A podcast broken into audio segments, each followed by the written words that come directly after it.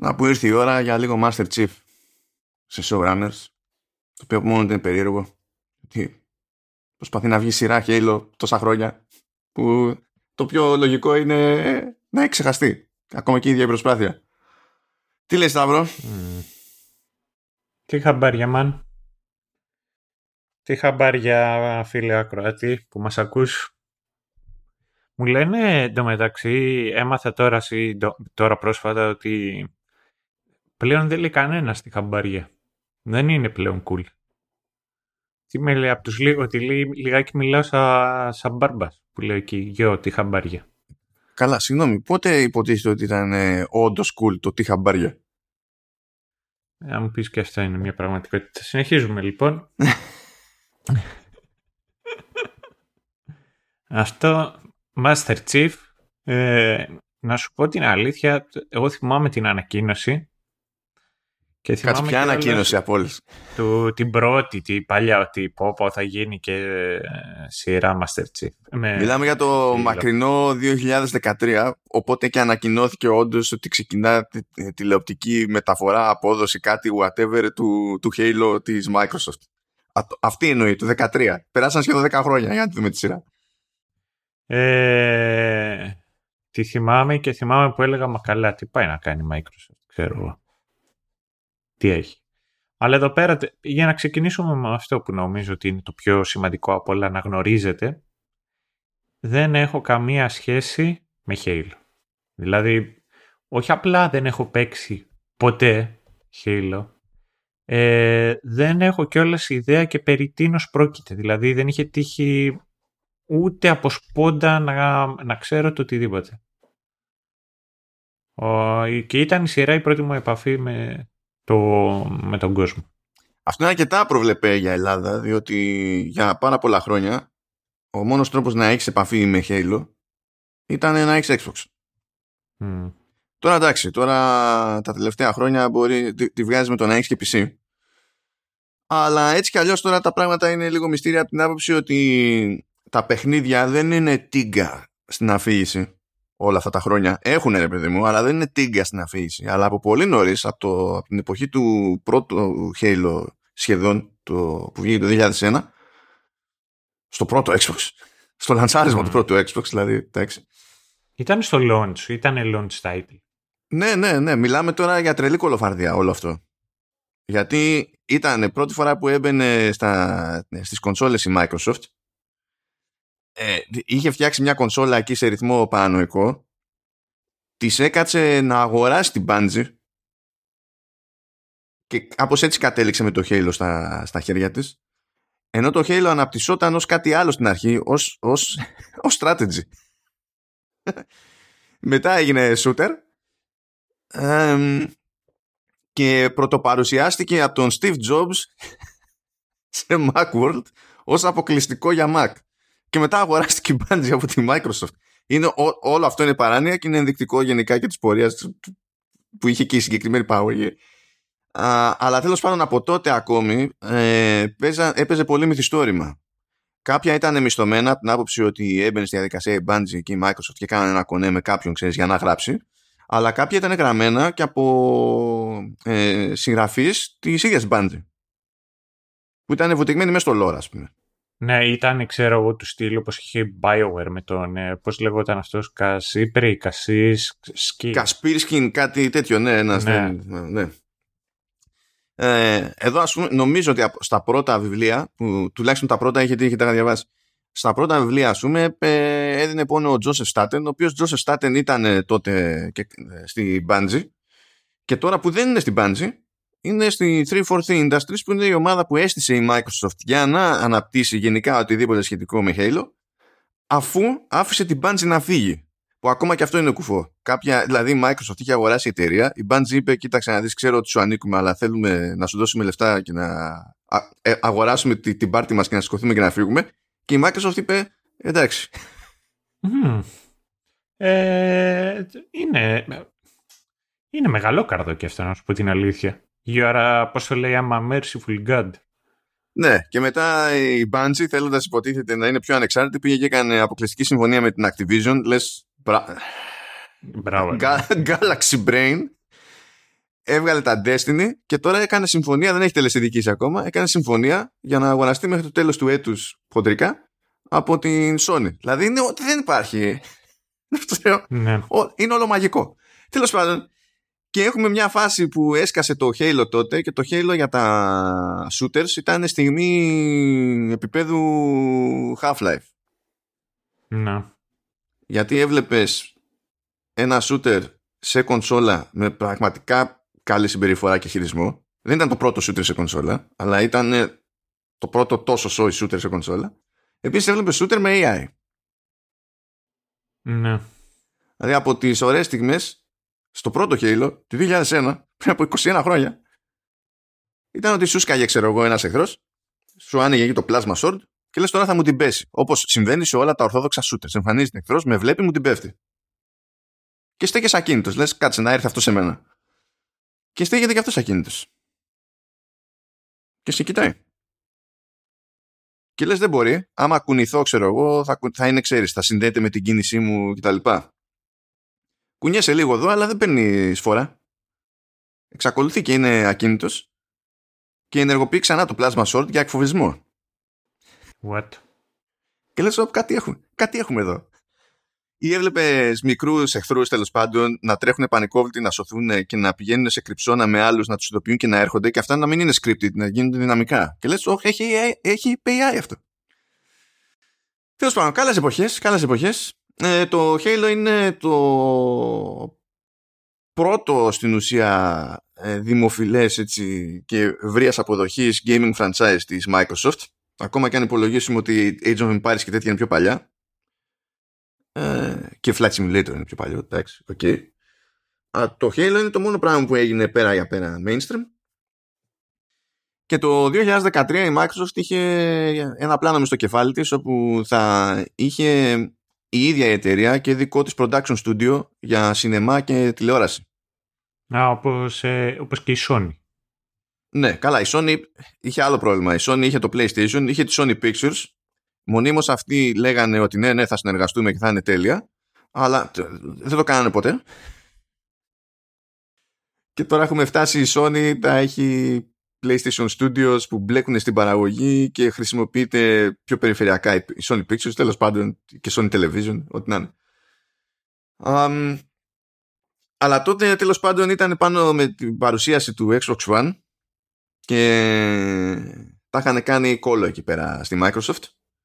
Τσαντήσανε πάρα πολύ κόσμο και από τα πρώτα πράγματα που κοπήκανε στην ουσία για να ισιώσει η πορεία της πλατφόρμας ήταν το στούντιο που υποτίθεται ότι θα αναλάμβανε αυτές τις παραγωγές. Δεν πρόλαβε να κλείσει χρόνο νομίζω.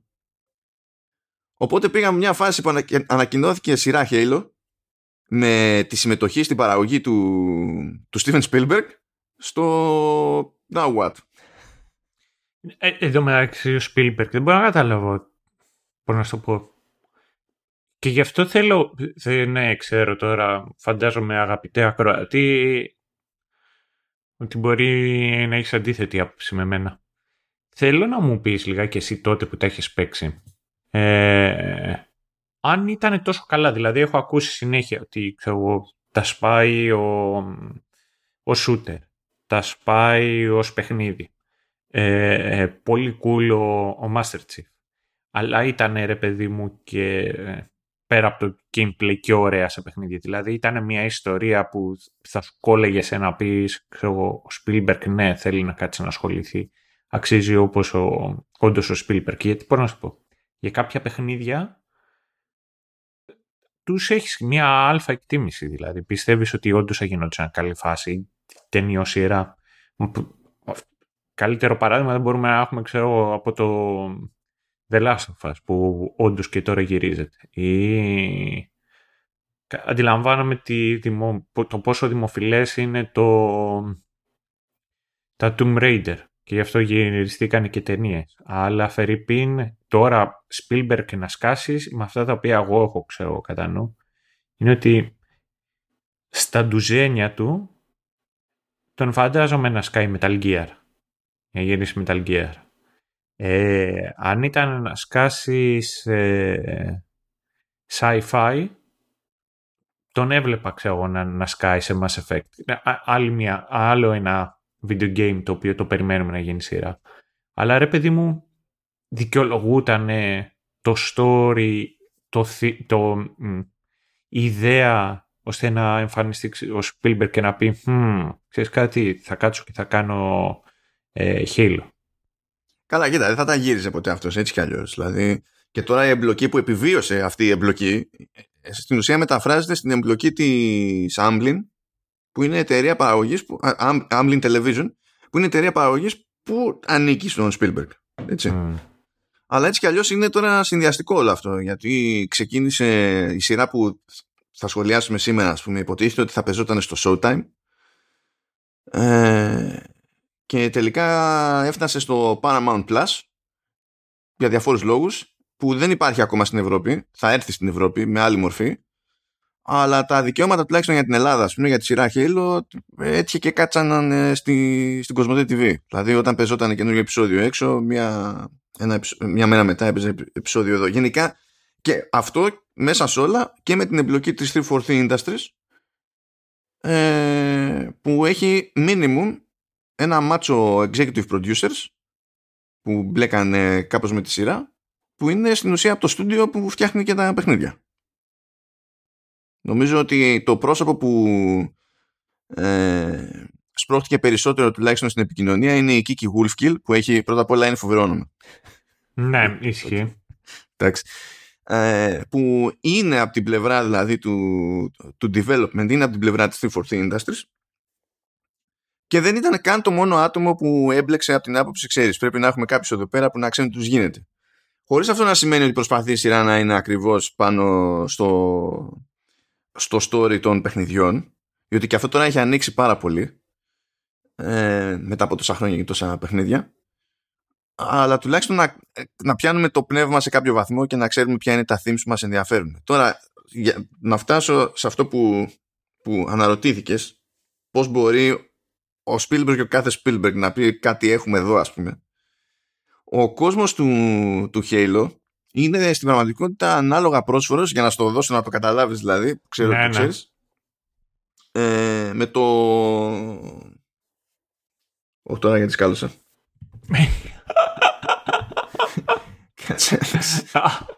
Τώρα θα αναγκαστώ να, να μπω prime video για να θυμηθώ το τέτοιο. Δηλαδή με... Α, ωραία. Είναι, είναι ανάλογα πρόσφορο με εκείνον του, του The Expanse. Και ανέβηκε πολύ σε εκτίμηση. Ανέβηκε πολύ σε εκτίμηση. Παρότι ε, σε execution είναι κάτι, είναι μια άλλη ιστορία. Ε, αλλά ναι, όχι, ανέβηκε σε εκτίμηση. Δηλαδή για, για να καταλάβεις πως ε, στο, στο The Expanse ε, γίνονται πράγματα αλλά γίνονται πράγματα με, με κάτι άγνωστο στο φόντο που υποτίθεται ότι είναι επίσης ε, κάτι που δεν υπάρχει πια, κάτι προαιώνιο, κάτι που ξεπερνά την ανθρωπότητα, κάτι που ξεπερνά οποιονδήποτε άλλο συναντάει η ανθρωπότητα στον κόσμο του The Expanse και τα λοιπά και τα λοιπά, οπότε υπάρχει πάντα ένα ε, νέο μυστήριο παραπέρα. Ναι.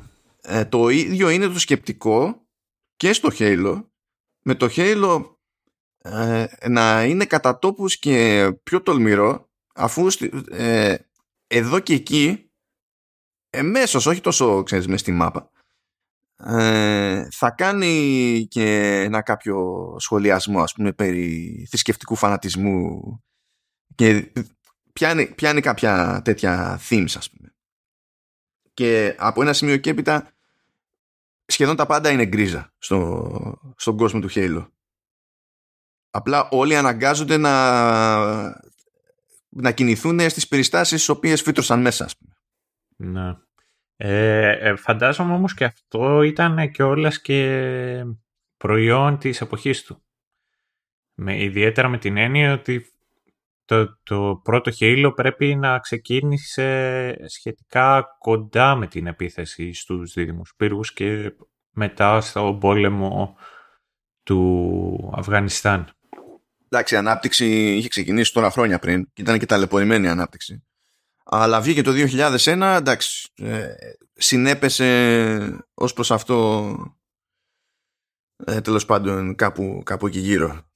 Αλλά έχει να κάνει γενικά ε, η Bungie τότε και το έχει κρατήσει αυτό το, ε, το, αυτό το franchise ακόμα και χωρίς την Bungie έχει αυτά τα σκαλώματα που βλέπει κάποιος και σε παιχνίδια όπως το Destiny ρε παιδί μου όπου έχει τρελό lore από πίσω τρελό lore και ε, έχουν και σκάλωμα με super duper cool names. Για οτιδήποτε. Ναι. π.χ. Master Chief. Ονόματα πλανητών ονόματα ξέρω εγώ σκαφών. Δηλαδή από τα θρηλυκά σκάφη που το ξέρουμε όλοι λόγω του πρώτου Halo ας πούμε όσοι έχουμε ασχοληθεί αλλά είναι θρηλυκά και στο lore. Ε, είναι φρεγάτα δεν θυμάμαι τι ήταν και λέγεται Truth and Reconciliation δηλαδή δεν μπορούν τα άτομα να, να μαζευτούν με τίποτα Έχουν, έχει πολύ πλάκα αυτό Τώρα ε, Asset ε, liquidity θα μπορούσε να ήταν δεν, αν, δεν τους ενδιαφέρει ναι, δεν, δεν... Ναι. ακόμα και στο τέτοιο, στο, στο, στο Destiny, ρε παιδί μου, εμφανίζεται μια τεράστια σφαιρική κατασκευή, ξέρω εγώ, στο... πάνω από τη γη και τα λοιπά και λέγεται The Traveler. Είναι, είναι cool. Δεν ξέρω άμα είναι ξέρω, αυτό που λέω πολλές φορές, too cool for cool, αλλά είναι, είναι cool η όλη φάση. Um, λοιπόν, στην ουσία, παιδιά, έχουμε να κάνουμε μια σειρά sci-fi. Ε, είναι στο μακρινό μέλλον υποτίθεται και καλά είναι 25ο αιώνας or whatever. Και κινούμαστε σε ένα πλαίσιο που είναι η ανθρωπότητα που έχει μια οργάνωση, έχει ένα, μια ενιαία άμυνα τέλος πάντων και το, τι να το πω, το σώμα αυτό λέγεται UNSC. Ναι. Ε, και η ανθρωπότητα έρχεται αντιμέτωπη με μια άλλη οργάνωση στην ουσία που λέγεται The Covenant. Και αυτό είναι cool. Γιατί ε, όταν πρωτοξεκινούσε το, το Halo λέγαμε, ξέρω εγώ, η Covenant σαν να είναι κάτι... Η, η Covenant με όμικρον γιώτα. Το οποίο παραπέμπει, ξέρεις, ε, είναι σαν να μιλάμε για, για κάποιο είδος. Αλλά στην ουσία ε, ήταν κυριολεκτική η χρήση του, του όρου. Ε, Covenant και καλά είναι η Διαθήκη, αλλά με τη λογική που λέμε, πώς λέμε, νέα Διαθήκη, παλαιά Διαθήκη και τα λοιπά. Και στην ουσία είναι συνασπισμός από εξωγήινους που έχουν συνδεθεί τέλος πάντων μεταξύ τους και κινούνται προς ένα κοινό σκοπό λόγω θρησκείας. Και έρχονται αντιμέτωποι με την ανθρωπότητα. Είναι, είναι κάπως έτσι. Και ο πρωταγωνιστής που είναι ο, ο Master Chief ή John 117 είναι μέρος στην ουσία ενός ε, προγράμματος που λέγεται Spartan. Στην προκειμένη είναι από το πρόγραμμα Spartan 2 που και καλά ήταν ε, η δεύτερη εκδοχή του προγράμματος που πιάνει από μικρή ηλικία ε, παιδιά, αγόρια κορίτσια και τους αλλάζει τα φώτα για να γίνουν και καλά super soldiers και καταλήγουν να έχουν, δηλαδή σε σχέση με το μέσο άνθρωπο, είναι, ε, είναι πιο ψηλοί, έχουν τελείως άλλες αντοχές, τελείως άλλη, ε, άλλη δύναμη, έχουν augmentations, έχουν διάφορα πράγματα και είναι εκπαιδευμένοι να είναι ε, υπάκοοι, να εστιάζουν στο, στο στόχο τους και τα λοιπά και τα λοιπά και τα λοιπά. Αυτά είναι όλα προβλεπέ, δηλαδή και στα παιχνίδια και στη, και στη, στη σειρά. Η σειρά όμως δεν πατάει στην πραγματικότητα στο τι γίνεται στα παιχνίδια. Είναι άλλο timeline. Και το είχαν πει δηλαδή από νωρίς αυτό. Είναι το λεγόμενο Silver Timeline. Με την, ε, ε, από πού το διάλεξαν το όνομά του αυτό ήταν, ε, γιατί είδα ότι υπάρχει ξέρω, η Silver Team, αλλά υπάρχει και Golden Timeline. Είναι σαν τα ranks του LoL, δηλαδή ξεκινάει από, από Iron και πάει μέχρι Challenger και Grandmaster. Αυτό είναι το silver δηλαδή, είναι λιγάκι πιο κάτω, είναι λίγο πιο πάνω από τα σκατά. όχι, όχι, εντάξει. Ε... Κοίτα, το silver timeline στην πραγματικότητα, τώρα άσχετα με το ότι θα καθόμαστε και, και θα λέμε, ε, έχει να κάνει ότι και καλά εστιάζουμε στο, στο silver team. Το οποίο επίσης είναι σχετικό γιατί Silver Team υπήρξε και στα παιχνίδια. Αλλά δεν. Το έχουν βαφτίσει τέλος πάντων έτσι. Νομίζω ότι είναι λίγο συγκυριακό και λίγο, ε, ε, λίγο μεταφορικό από την άποψη ότι στα games ε, υπάρχει το, η έννοια του Golden Path. Αλλά το ναι. Golden Path είναι άσχετο με το lore. Έχει να κάνει με το ποια είναι η στάνταρ πορεία που είναι λογικό να ακολουθήσει ο παίκτης μες στο παιχνίδι για να πάει από την αρχή μέχρι το τέλος. Αλλά δεν, ε, δεν χρειάζεται να το. Δηλαδή, δεν. Νομίζω ότι απλά τους βόλεψε και τους άρεσε και whatever. Οπότε, υπάρχουν κοινά σημεία με τα παιχνίδια, αλλά δεν υποθέτει η σειρά ότι πρέπει να ξέρεις τι σου γίνεται τα παιχνίδια για να τη δεις. Σε βαθμό μάλιστα που άμα έχεις παίξει έστω και ένα Halo, ε, αναγνωρίζεις πράγματα στη σειρά που δεν προσπαθεί καν στην πρώτη σεζόν να στα εξηγήσει σειρά. Απλά στα πετάει και τα αφήνει να ορούνται ως μυστήρια για επόμενη σεζόν, ξέρω εγώ. Αλλά αν έχεις παίξει ένα παιχνίδι, ένα, σχεδόν οποιοδήποτε παιχνίδι, είσαι ήδη πιο υποψιασμένος για αυτά τα πράγματα. Ναι, ναι, ναι κατά... όχι, κατάλαβα, κατάλαβα. Ναι. Και θέλουν, ε, υποτίθεται, να έχουν το περιθώριο να κάνουν ό,τι τους γουστάρει από εδώ και από εκεί. Και αυτή ήταν λογική επιλογή από την άποψη ότι, ειδικά στα παιχνίδια, που είναι αυτά που έχουν αγγίξει και περισσότερο κόσμο. Έτσι. Πιο, δηλαδή, πιο πολλοί κόσμος έχει παίξει τα παιχνίδια και μετά, αν είναι αρκετά καμένος, έλεγε θα ασχοληθώ και με τα βιβλία. Ε, οπότε ε, ε έχουν μάθει τέλος πάντων ότι το ένας τρόπος να προχωρήσεις αυτό το story ε, είναι να είσαι σε προοπτική πρώτου προσώπου και να είσαι το Master Chief. Αλλά αν είσαι συνέχεια ο Master Chief, δεν λειτουργεί αφήγηση σε σειρά, δεν υπάρχει ελπίδα. Δηλαδή δεν βγαίνει.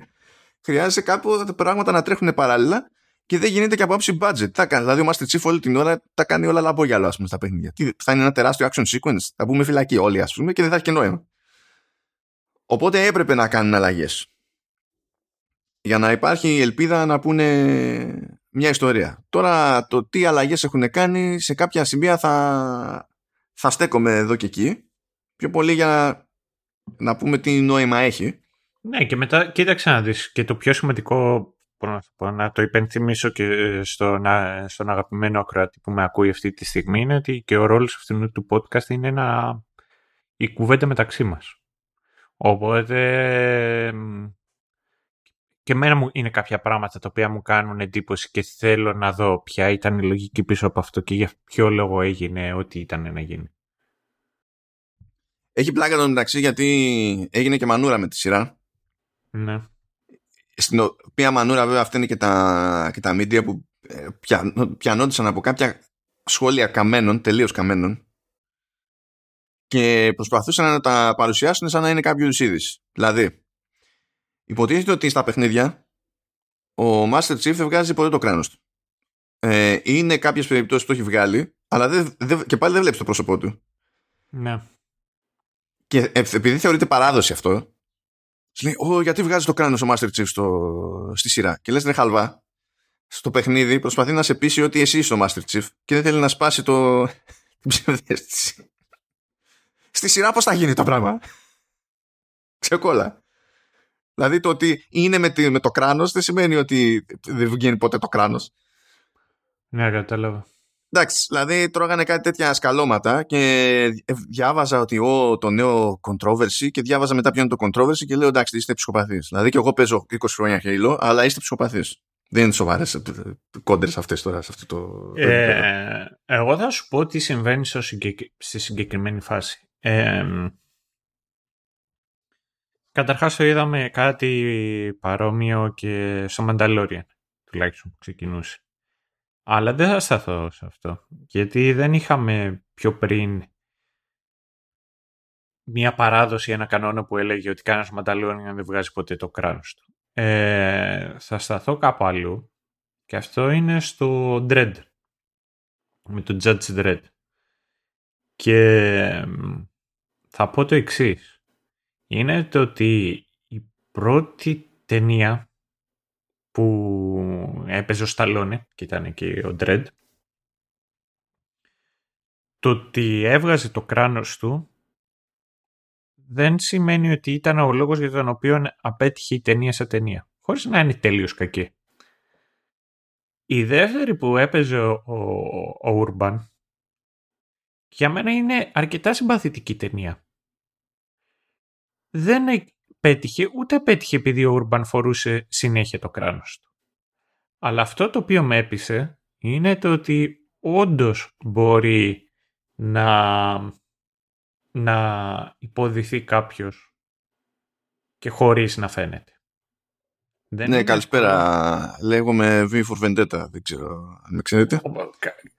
Εννοείται αυτό και μετά θα πω κάποιος άλλος ο οποίος έχει κάνει καριέρα δείχνοντας μονάχα το μισό του πρόσωπο και αυτός είναι ο Tom Hardy. ο τύπος έχει κάνει καριέρα δείχνοντας το μισό του πρόσωπο. Τι να πω. Ε, ο, οπότε, ε, ε, να σου πω. Απ' τη μία δεν το θεωρώ βλάσφημο το ότι πώς τολμήσανε και το κάνανε όλο αυτό.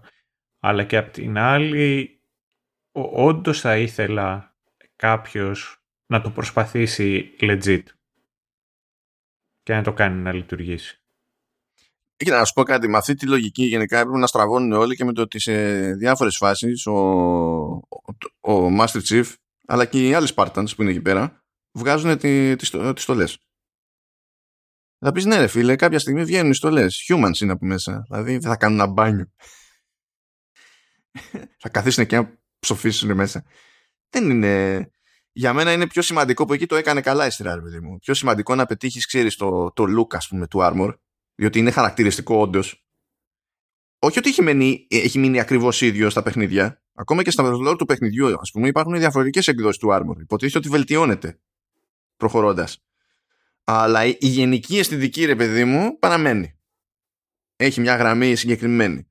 Αυτό ναι, άμα το είχαν κάνει στο γάμο του Καγκιόζη, δηλαδή αν την είχαν δει εκεί πέρα όπως, το είχαν δει, όπως την είχαν δει με το πιο πρόσφατο Robocop που είπαν Nevermind, ε, εκεί θα είχαν τσιτώσει και θα έβγαζε λίγο περισσότερο νόημα στο θέσιμο. Ε, και εγώ αυτό το οποίο θέλω να, να, να σχολιάσω σε συγκεκριμένη περίπτωση είναι ότι εγώ σαν τρίτος τουλάχιστον μου άρεσε διότι δεν ήταν ρε παιδί μου σαν ε, ακριβό cosplay. Ήτανε ωραίες. Ήτανε cool. Ε, ναι, εκεί φάνηκε ότι το προσπαθήσανε πάρα πολύ και μου έκανε εντύπωση κιόλας. Δηλαδή, φαντάζομαι τι δουλειά έπεσε ώστε να διατηρείται μια κάποια κινητικότητα. Γιατί υπήρξαν περιπτώσεις όπου, καλά, κάποια πράγματα είναι με CGI, αλλά υπήρξαν και περιπτώσεις που είχαν το, την πανοπλία αυτή πάνω, οι τέσσερις που παίζανε τους Spartans, και χρειάστηκε να τρέξουν. Mm και φαίνεται ότι είχαν μπει σε μια διαδικασία να τρέχουν με ένα συγκεκριμένο στυλ το οποίο βγάζει νόημα με αυτό το armor και το οποίο στυλ μάλιστα δεν είναι αλλού για αλλού σε σχέση με τα, ε, με τα animations του παιχνιδιού. Δηλαδή έχουν προσέξει τις λεπτομέρειες από την πλευρά της Microsoft δεν πήγαν εξυπόλυτοι στα αγκάθια τους ένοιαζε και φαίνεται. Ε, εντάξει.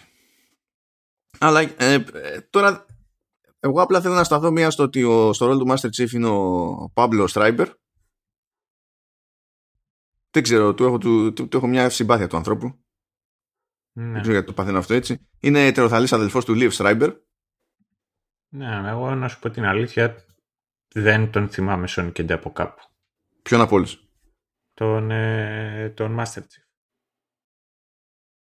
Σας παρακαλώ κύριε, αφού ε, είχαμε πάθει και οι δύο American Gods και έκανε το, το ξωτικό, το Matt Sweeney.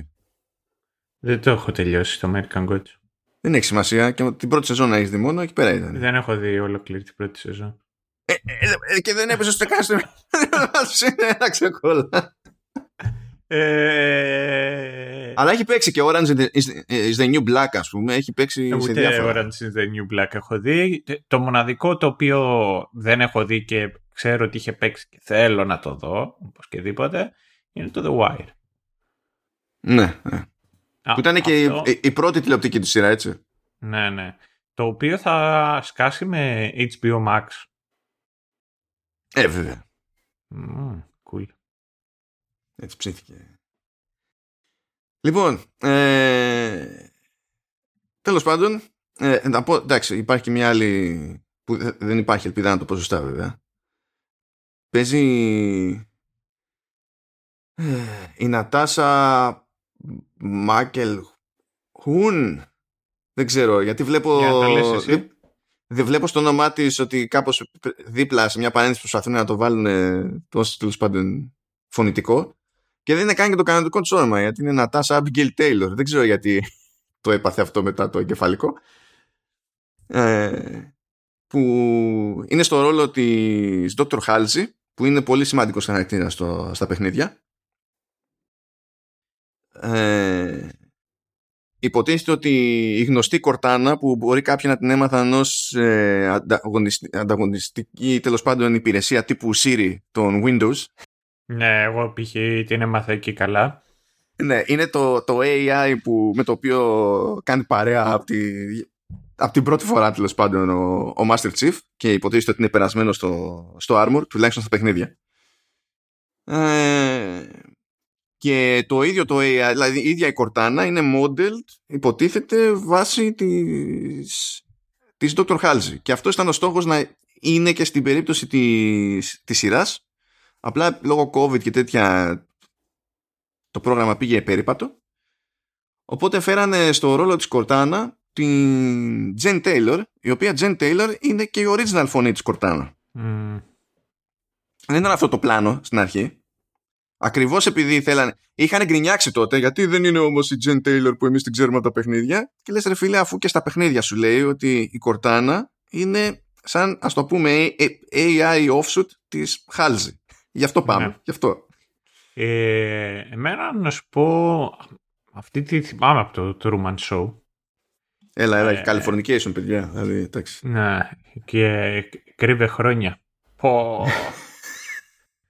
πω. Πού μπήκα, πού μπήκα. Α, μπήκα χτες να ψωνίσω κάπου και για κάποιο λόγο έπαιζε μιξαρισμένο κάπως το, το Moonlight Shadow. Δεν ξέρω αν το θυμάστε το τραγουδι Και σχολιάζω εκείνη την ώρα το ακούω, σκαλώνω, λέω να το ακούσω δεκαετίες γυρνάω και λέω γιατί ξαναπηγαίνω ε, πρώτη γυμνασίου;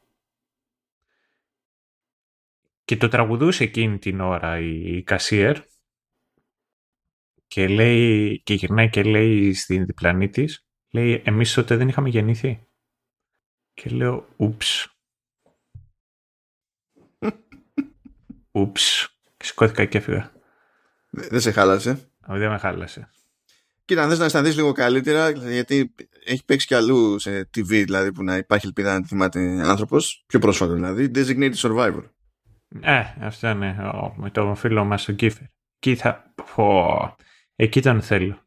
Να παίξει Snake τον Κίφερ.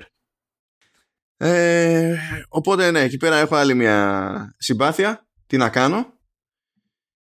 Και εκεί πέρα που το είχα ξεχάσει καλά, εκεί δεν είχα πάρει χαμπάρι κάτι μου θύμιζε η φάτσα και λέω ναι αλλά πού; Και είναι η, η Charlie Murphy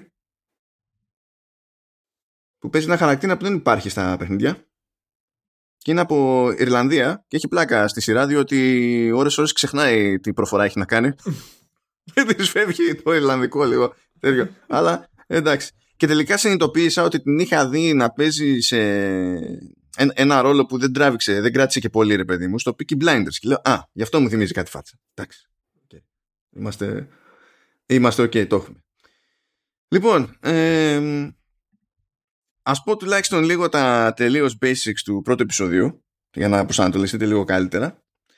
Λοιπόν, είπαμε ότι υπάρχουν, υπάρχει UNSC. Η UNSC υποτίθεται ότι κάνει τα κουμάντα σε διάφορους πλανήτες στους οποίους υπάρχουν άνθρωποι που έχουν απικήσει τους πλανήτες και τα συνάφη. Με τη μία ε, πηγαίνει η προσοχή μας σε ένα πλανήτη που λέγεται Madrigal. Και εκεί πέρα υπάρχει μια απικία που είναι υπεύθυνη για την εξόριξη τέλος πάντων μιας σε, ε, ε, μια συγκεκριμένη τέλος πάντων. Πάνω από προμήθειας. Μου έχει όλο το resource προσπαθώ να σκεφτώ το ελληνικό. Πόρο. Πόρο. Ναι, ναι, ναι, ναι. Που τέλος πάντων είναι, είναι απαραίτητη πόρη για, ε, για, για το, το UNSC και τα συναφή. Ε, υποτίθεται ότι εκεί πέρα και όχι μόνο εκεί πέρα σε διάφορους άλλους κόσμους ε, παίζει Αντάρτικο διότι δεν γουστάρουν το κουμάντο που κάνουν από μεριά UNSC με τη μία η σειρά μπλέκει λίγο με το τι εικόνα έχουν ε, κόσμοι πιο μακριά από τη, από τη γη ε, για, για τους UNSC, για, του, για τους Spartans και, και τα συναφή. Δηλαδή τους αντιμετωπίζουν ως περισσότερο, περισσότερος δυνάστες. Ε, και είναι κάτι το οποίο δεν αντιμετωπίζει έτσι η σειρά των παιχνιδιών παρότι σε πάρα πολλά πράγματα είναι γκρι εδώ το κάνει πιο έντονο τέλος πάντων η, η τηλεοπτική σειρά. Anyway, ξαφνικά, ε, ε, γνωρίζουμε εκεί πέρα δύο χαρακτήρες βλέπουμε ότι κάνει τα κομμάτια ένας τύπος που λέγεται Κουανχά ε, μάλλον Τζίνχα, όχι, Κουάνχα είναι η ναι. κόρη του. Μαθαίνουμε στα γρήγορα μερικούς χαρακτήρες για να γαργαληθούν λίγο και αυτοί που ξέρουν το lore. Γιατί εμφανίζεται η Dr. Halsey, εμφανίζεται ο Captain Keys, ε, εμφανίζεται η Miranda Keys, που είναι προφανώς κόρη του, του Captain Halsey, αλλά είναι κόρη και τη. Ε, Captain Halsey. Τα έχω μπλέξει όλα. του Captain Keys και είναι κόρη της Dr. Halsey βλέπουμε ότι υπάρχουν κόντρες ε, εντός του UNSC γιατί ο καθένας παίζει το δικό του παιχνίδι τέλος πάντων θέλει να έχει την επιρροή στον τομέα του και τα συναφή ε, και μέσα σε όλα αυτά δέχεται επίθεση η απικία στο Madrigal από Covenant στο άσχετο και με το που το παίρνουν χαμπάρι από UNSC αφού προλαβαίνουν οι Covenant τέλος πάντων και σαπίζουν σχεδόν τους πάντες στέλνω τους Spartans. Και εκεί πέρα έχουμε την πρώτη εξόρμηση των Spartans. Είναι η Silver Team λοιπόν. Είναι ο, ο John, που είναι ο Master Chief, ο John, ε, η Riz, η Kai και ο Vanak. Σκάνε λοιπόν εκεί πέρα και λιανίζουν τους Covenant. Και έχουμε το πρώτο δείγμα από καλή σκηνοθεσία σε σκηνή δράσης στη σειρά. Που έχει κομμάτια που είναι CGI, αλλά έχει και χορογραφία που δεν είναι καθόλου CGI και είναι με τις στολές πάνω. Ε, εκεί λέω κάτι πάει να γίνει εδώ. Τουλάχιστον έχουν προσέξει αυτό. Ξέρουμε που πήγαν όλοι οι τύποι από τις σειρές του CW που, που ακυρώνονται. Κάπου πήγαν και τους κάναν ανθρώπους σε action sequences. Και λες κοίτα και χορογραφία είχαν και ξέρανε να γυρίσουν τη, τη σκηνή δράσης.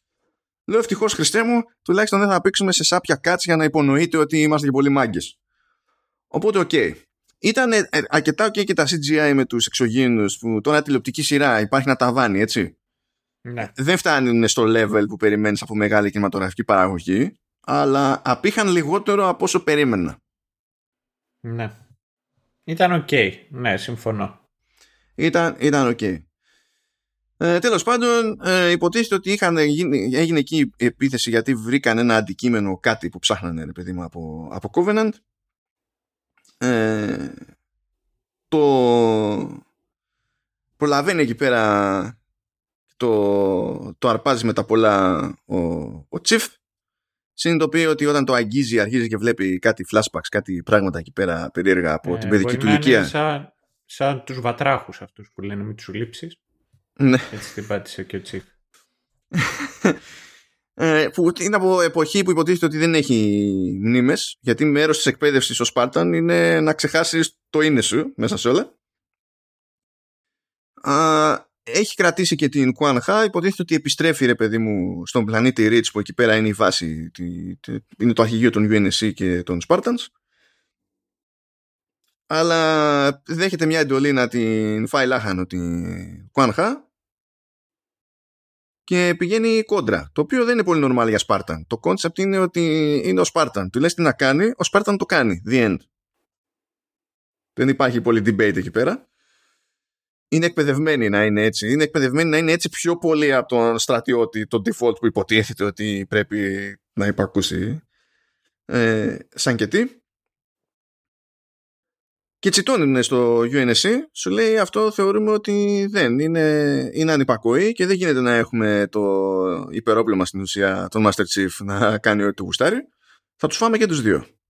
Και τον Master Chief και την Quan Η Halsey βέβαια δεν γουστάρει, διότι οι Spartans είναι τα δικά της παιδιά, το δικό της πρόγραμμα, η δική της business. Ε, τέλος πάντων καταφέρνουν και δραπετεύουν τελευταία στιγμή και αφού μένουμε εκεί με το ερωτηματικό για το τι μέλη γενέστε με βάση όλα αυτά, βλέπουμε και από κόμμενα μεριά ότι για κάποιο λόγο υπάρχει μια κοπελίτσα εκεί πέρα που είναι human που τη λένε, τη φωνάζουν The Blessed One, το όνομά της είναι Μακή. Είναι αυτή η Ιρλανδέζα που ώρες ώρες mm. ξεχνάει τι, τι προφορά θέλει να κάνει Ε, και τέλος πάντων έχουν μπει κάποια πράγματα, ας πούμε, σε μια πορεία σύγκρουσης. Σαν πρώτο επεισόδιο έχει πολλά πράγματα να δώσει από το lore και ταυτόχρονα να, να, να κάνει και fan service. Και πιστεύω το, το έκανα αρκετά καλά. Ε, τώρα το τι γίνεται παρακάτω είναι μια διαφορετική συζήτηση, αλλά τέλος πάντων, σαν πρώτο επεισόδιο, με τόσο, τόσα πράγματα που είχε να κουμαντάρει, τα πήγε καλύτερα από ό,τι περίμενα. Και αυτό βάζοντας και πράγματα που είναι ξέμπαρκα σε σχέση με το lore του παιχνιδιού. Δηλαδή το. Ε, υπάρχουν, υπάρχει Αντάρτικο και οι UNSC δεν έχουν την υποστήριξη του κόσμου ε, και οι δυνάστες που εκμεταλλεύονται τους εργάτες και τα λοιπά δηλαδή μπολιάστηκαν με πράγματα που έχουν να σχολιάσουν περισσότερο τα τεκτενόμενα στη δική μας πραγματικότητα και το τι είναι τέλος πάντων αντικείμενο συζήτησης που αφορά περισσότερο κόσμο σήμερα αλλά το πήγε αρκετά οκ okay. πώς να σε ναι, πνίξει στην πληροφορία Ισχύει ε, και σου έθεσε ουσιαστικά και το και και τις βασικές ιδέες, δηλαδή το τι να περιμένεις. Με την έννοια το ότι όπως και να το κάνεις εγώ, ένα από τα πράγματα τα οποία συνειδητοποίησα και αποδέχτηκα κατευθείαν ήταν ε, το ότι ο Master Chief πέρα από Super Soldier είναι και ένα είδος Chosen One. Με την έννοια ότι στο άγγιγμά του ε, ουσιαστικά ενεργοποιείται κάτι μαγικό, κάτι το ιδιαίτερο. Ναι, αυτό, είναι εκτός, ε, αυτό δεν υπάρχει στο, στο παιχνίδι, είναι άσχετο έτσι. Αυτό έγινε... Ναι. Ε, έγινε σε ένα πλαίσιο, ας το πούμε, ε, εξανθρωπισμού του Master Chief.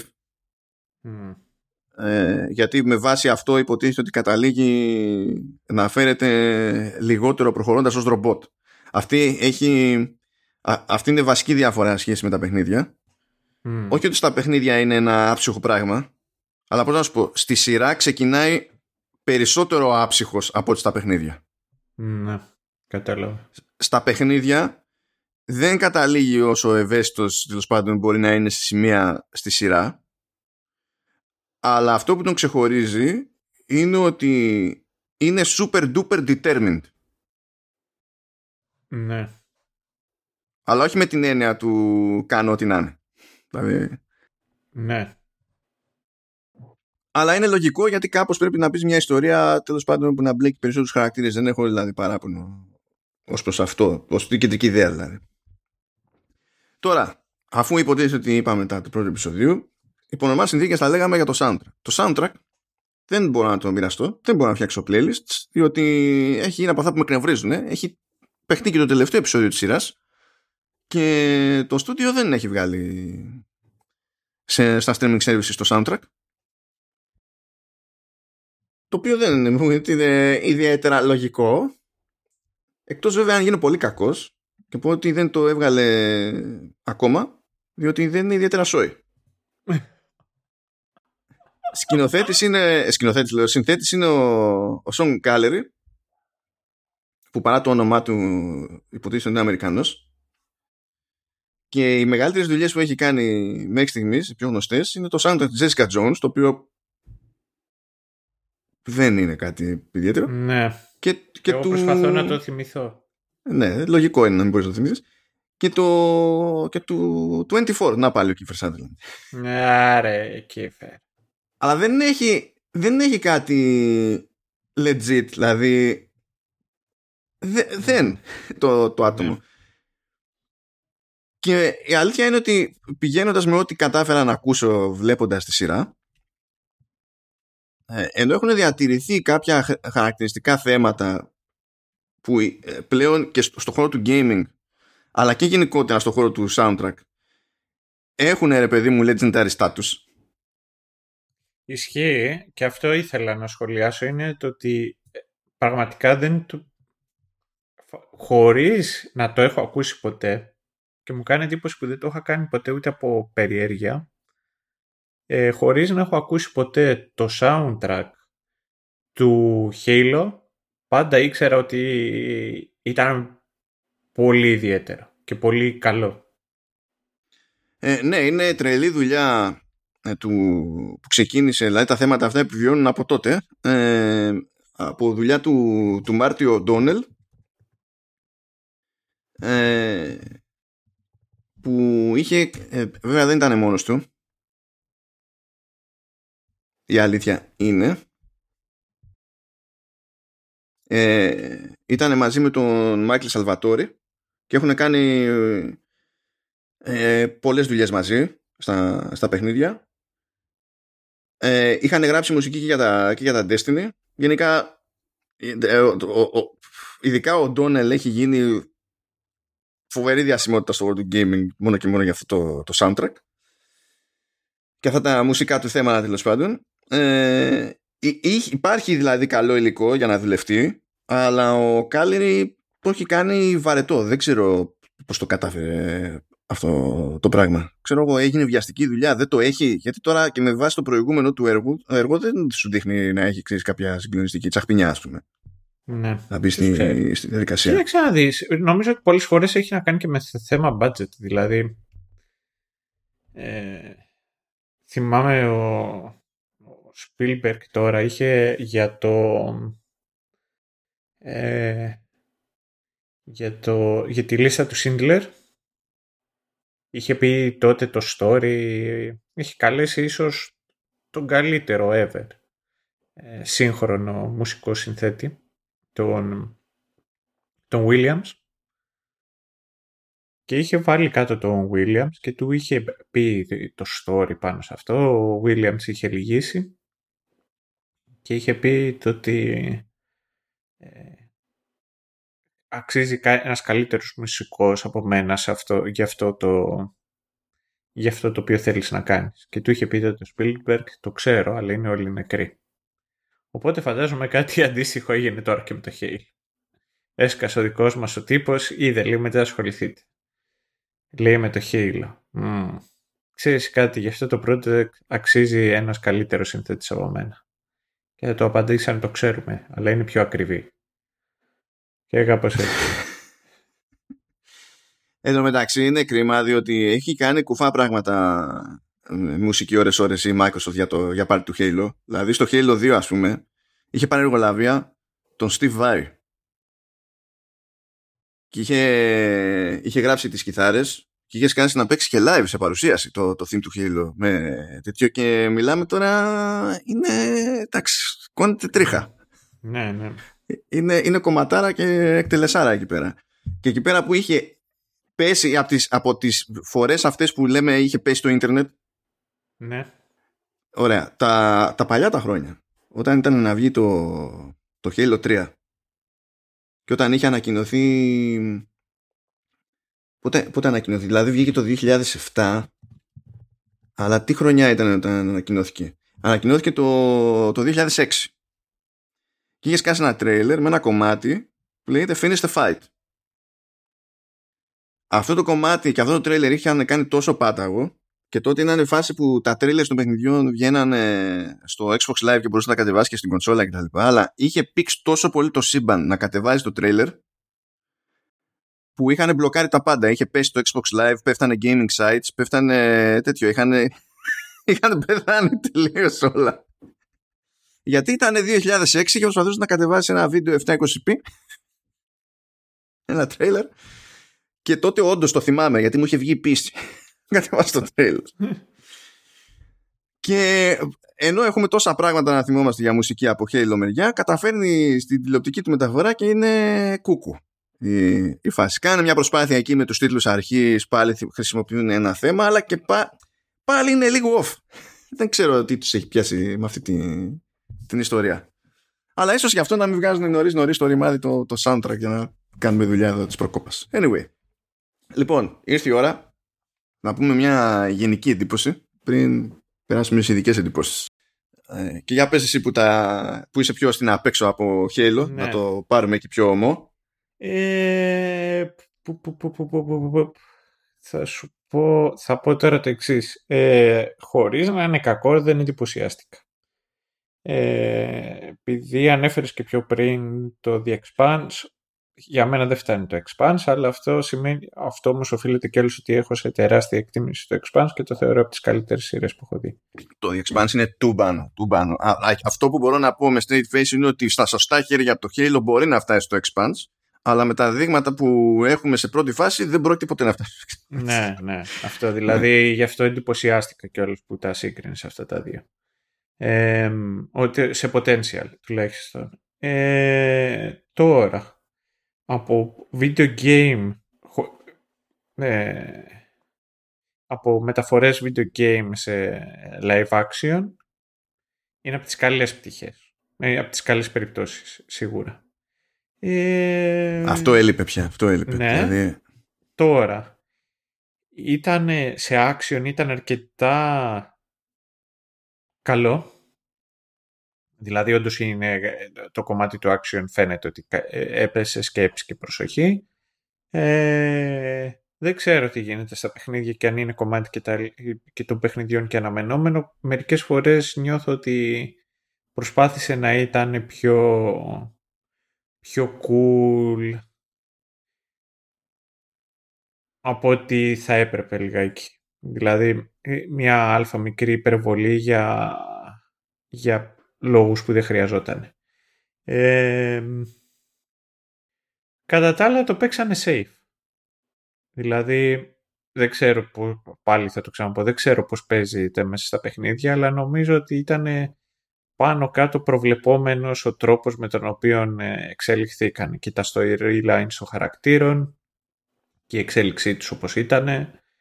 Ε, ακόμα και εκεί που απέτυχε ουσιαστικά να έχει ζωή ένα storyline και αυτό ήταν αναμενόμενο. Δηλαδή ότι θα πιάσουμε αυτό το storyline, θα πάει πάνω κάτω με αυτόν τον τρόπο και στο τέλος ε, εντάξει, δεν έγινε και τίποτα.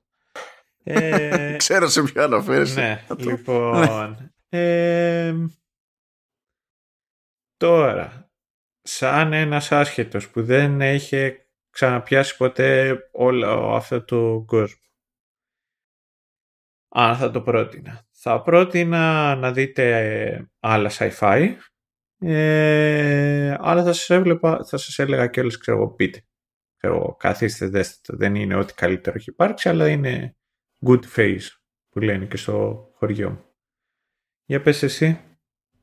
Ναι, λοιπόν, ε, γενικά οι εντυπώσεις μου είναι ανάμεικτες διότι φαίνεται ρε παιδί μου ότι κάποια πράγματα έχουν γίνει σωστά επειδή ήταν 343 από πάνω και ξέρουν ακριβώς με τι έχουν να κάνουν. Δικό τους είναι το, το υλικό. Ε, Όντως είναι καλή η δράση, κατά με. Έχει γίνει πολύ καλή δουλειά στο, στην απόδοση της αισθητικής, στη, στην όλη φάση με τις στολές και τα συναφή. Ε, αλλά νομίζω ότι δεν έχω πρόβλημα με διαφοροποίησεις από το lore εφόσον εξυπηρετούν τέλος πάντων κάτι συγκεκριμένο που μπορεί να βγάλει νόημα. Δεν υπάρχει τέτοιο, τέτοια πρεμούρα από τη μεριά μου. Αλλά ε, μοιράζουν την προσοχή του, του θεατή σε κάποιες διαφορετικές ιστορίες που είναι αλληλένδετες σε κάποιο βαθμό αλλά δεν το κάνουν αυτό αρκετά καλά. Δηλαδή, αν υποθέσουμε από τη μια μεριά είναι το τι συμβαίνει γενικά σε UNSC Απ' την άλλη μεριά είναι τι συμβαίνει γενικά σε Covenant. Που εκεί πέρα δεν βλέπουμε και πολύ, που εκεί το καταλαβαίνω και αλήθεια είναι γιατί εκείνο ήθελε αναγκαστικά περισσότερο CGI. Όσο περισσότερο χρόνο τρως με Covenant, τόσο περισσότερο CGI θέλεις και τόσα περισσότερα λεφτά. Οπότε αυτό δεν μου κάνει εντύπωση. Ε, σε αυτό βοηθάει το τρίτο ευρύτερο storyline που πατάει πάνω σε Madrigal ας πούμε και Κουανχά και τα λοιπά ε, και πραγματικά ο χρόνος που αφιερώνεται εκεί πέρα για να κάνει ένα πολύ συγκεκριμένο πράγμα που δεν εξηγείται στο, στον θεατή αλλά ξέρει ακριβώς αυτός που έχει ασχοληθεί με Halo τι εννοεί ο ποιητής ε, δεν δικαιούται τον χώρο που πήρε τον χρόνο που πήρε ναι. αυτό ήταν λίγο δηλαδή κάποιος είχε τη φαϊνή ιδέα ότι επειδή θέλουμε να περάσουμε κάποια κοινωνικά μηνύματα που να είναι πιο κοντά στη δική μας πραγματικότητα θα φτιάξουμε και αυτό το storyline ε, νομίζω ότι δεν ήταν η σωστή προσέγγιση. Ακόμα και αν θες να πεις αυτά τα πράγματα που ήθελες να πεις. Ναι, σίγουρα δεν ήταν η σωστή υλοποίηση. Τώρα. Ναι, αυτό δηλαδή με ζόρισε περισσότερο. Κατ' εμέ δηλαδή θα ψινόμουν να, να, να βλέπαμε περισσότερο UNSC και να κάνει, ξέρεις, μια προσέγγιση πιο τύπου Game of Thrones, να βλέπουμε τα διάφορα power plays να εκτιλήσονται γιατί και εκεί καταλήγουν κάποιοι χαρακτήρες να μένουν εκμετάλλευτοι. Ακριβώς επειδή ρουφάει πάρα πολύ χρόνο ε, επί της οθόνης η χάλιζε που είναι λογικό. Είναι, είναι, εντάξει, ε, είναι λίγο περίεργα. Το μοναδικό σχόλιο έχω να κάνω ήταν το ότι ε, ε, παρά ήταν ε, βασιστήκανε σε δικά μας καθημερινικά προβλήματα γιατί από ό,τι είδα τα κουμάντα εκεί στους humans ε, ακολουθούν πολύ πιστά και τα ελληνικά τεκτενόμενα. Δηλαδή άμα δεν είσαι άμα είσαι σε κάποια οικογένεια που λέγεται ξέρω εγώ Μητσοτάκης ή Παπανδρέου αλλιώς δεν, ε, δεν μπαίνεις μέσα στην κυβέρνηση. Δηλαδή εντάξει ρε Microsoft ξέρω εγώ όχι τόσο πολύ στη μούρη μας. Και παρότι η Κουάν είναι ε, και ο Σόρεν είναι δύο χαρακτήρες που εκεί πέρα πατάει όλη η φάση με Madrigal. Ε, αυτοί είναι original χαρακτήρες ή υπάρχουν; Ο είναι από όσο, αν θυμάμαι καλά, είναι original χαρακτήρες αυτοί. Ε, όχι ότι ε, στο lore νομίζω υπάρχει κάτι θεωρητικά παρόμοιο του Σόρεν, αλλά δεν είναι ο Σόρεν. Ναι. Να το πούμε έτσι. Δηλαδή δεν είναι ότι πήραμε το χαρακτήρα έτσι όπως ήταν. Και... Είναι ο Παΐσιος αυτός του Χάλο και θα νομίζω ότι είναι ο Σόρεν αλλά θα είναι σαν να μην είναι. um, και τέλος πάντων ε, νομίζω ότι για, για μένα ο πιο αποτυχημένος άχρηστος ε, σχεδόν προσλητικός ως ύπαρξη χαρακτήρας τουλάχιστον σε αυτή τη σειρά είναι η Miranda Keys που υπάρχει στα παιχνίδια δεν έχει καμία σχέση και το πρόβλημα δεν είναι ότι δεν έχει καμία σχέση. Το πρόβλημα είναι τι ρόλο βαράει στη σειρά. Είναι δηλαδή με τσάντισε. Απλά με τσάντισε. Κάθε φορά που εμφανιζόταν στο, σε πλάνο στον Και ε, περίμενα, περίμενα να, να, κάτι να κάνει, να ρεφάρει, αλλά δεν το έκανε ποτέ. Anyway, και τώρα παιδιά, spoilers for the ages. Let's go. Ήρθε, ήρθε η ώρα. Λοιπόν, αρχίζουμε. Μαθαίνουμε περισσότερα για την Μακή Παύλα Blessed One που κυνηγάει και αυτή το, το αντικείμενο που στην ουσία κούμπωσε ο, ο Master Chief που δεν ξέρει οι άνθρωποι τι ρόλο βαράει κτλ. Υποτίθεται λοιπόν ότι Covenant ξέρουν κάτι παραπάνω. Ε, την μεγάλωσαν ε, οι Hierarchs Παύλα Prophets αυτή στην ουσία είναι ένα συγκεκριμένο είδος εξωγήινων που κάνουν τα κουμάντα στους Covenant. Α, είναι όπως κάνανε οι κακόμοιροι φαναριώτες κουμάντας στους Ρουμάνους. Ναι, κάτι τέτοιο. κάτι τέτοιο σκέφτομαι. Ε, μιλάνε εκεί για το λεγόμενο The Great Journey. Το The Great Journey πάλι είναι ένα πράγμα που υπάρχει στο lore και είναι ένα ε, είναι ένα θρησκευτικό σκάλωμα με τη λογική ότι έχουμε μια προφητεία που λέει αυτό ότι άμα βρούμε το τάδε θα ξεκινήσουμε το The Great Journey και θα γίνουμε κι εμείς κάτι σαν θεοί, θα φτάσουμε στη θέωση ή θα φτάσουμε στον παράδεισο. Τέτοια, κάπως έτσι σκεφτείτε το. Α, βλέπουμε ότι η ματρικάλ μεριά ε, σκάει ένας τυπάς που λέγεται Βίντσερ, ο οποίος είναι η κλασική φάτσα που κάνει το καθήκη όπου και αν εμφανιστεί, ταινίες, σειρές κτλ. θα ξέρετε τη φάτσα, δεν θα μάθετε ποτέ το όνομά του. είναι, είναι από αυτές τις περιπτώσεις των character actors. Ε, μπαίνει λοιπόν εκεί, αφού δεν έμεινε κολυμπηθρόξυλο στο, στην απικία, ε, μπαίνει με την υποστήριξη του, του UNSC και το UNSC δεν είναι super fans του, αλλά σου λέει τι να γίνει τουλάχιστον the spice must flow. Οπότε ναι. είμαστε ok. Είναι τελείως γραφικός χαρακτήρας τύπου δικτάτορα και τα λοιπά. Και μαθαίνουμε επίσης ότι η Χάλση έχει κάποια πράγματα να κάνει. Η Χάλση σπρώχνει το project της Κορτάνα στο οποίο project τρώει άκυρο συστηματικά. Γιατί για να φτιάξει την Κορτάνα ως AI πρέπει στην ουσία να μεταφέρει τη, τη συνείδηση ε, ενός ανθρώπου, να ψηφιοποιήσει τη συνείδηση ενός ανθρώπου. Ως έχει, με όσα γνωρίζει κτλ. Πράγμα που σημαίνει ότι αυτός πρέπει να πεθάνει. Ε, και η λύση σε αυτό είναι κλόνη. Αλλά υποτίθεται ότι η κλωνοποίηση είναι απαγορευμένη. Ε, από ό,τι κατάλαβα εγώ, η, η, δεν είναι τόσο flash. Δηλαδή το να το κάνει, το να, η flash ε, cloning είναι απαγορευμένο. Ναι, εντάξει. Ναι, ναι. Τέλος πάντων, ναι. Τώρα λεπτομέρεια στην προκειμένη. Ναι. Ε, γιατί δεν είναι ότι γίνεται και καμιά διευκρίνηση εδώ και εκεί παίζει ρόλο, ξέρεις, υπάρχει ο κανονικός κλωνοποιημένος και ο flash clone. Να κάνω, επειδή την ανέφερες και επειδή θα το ξεχάσω πιο μετά και είναι απαραίτητο. Είναι απαραίτητα πληροφορία για τον ακροατή. Να σας πω την αλήθεια το, πώς έμαθα την Κορτάνα. Την οποία την ήξερα. Την ήξερα και όλες πριν βγει σαν ε, voice assistant στο Windows και την έμαθα το 2012 όταν είχε βγει ένα επεισόδιο στο Epic Rap Battles of History Leonidas vs Master Chief. Γιατί είναι Spartans vs Ναι. Spartans.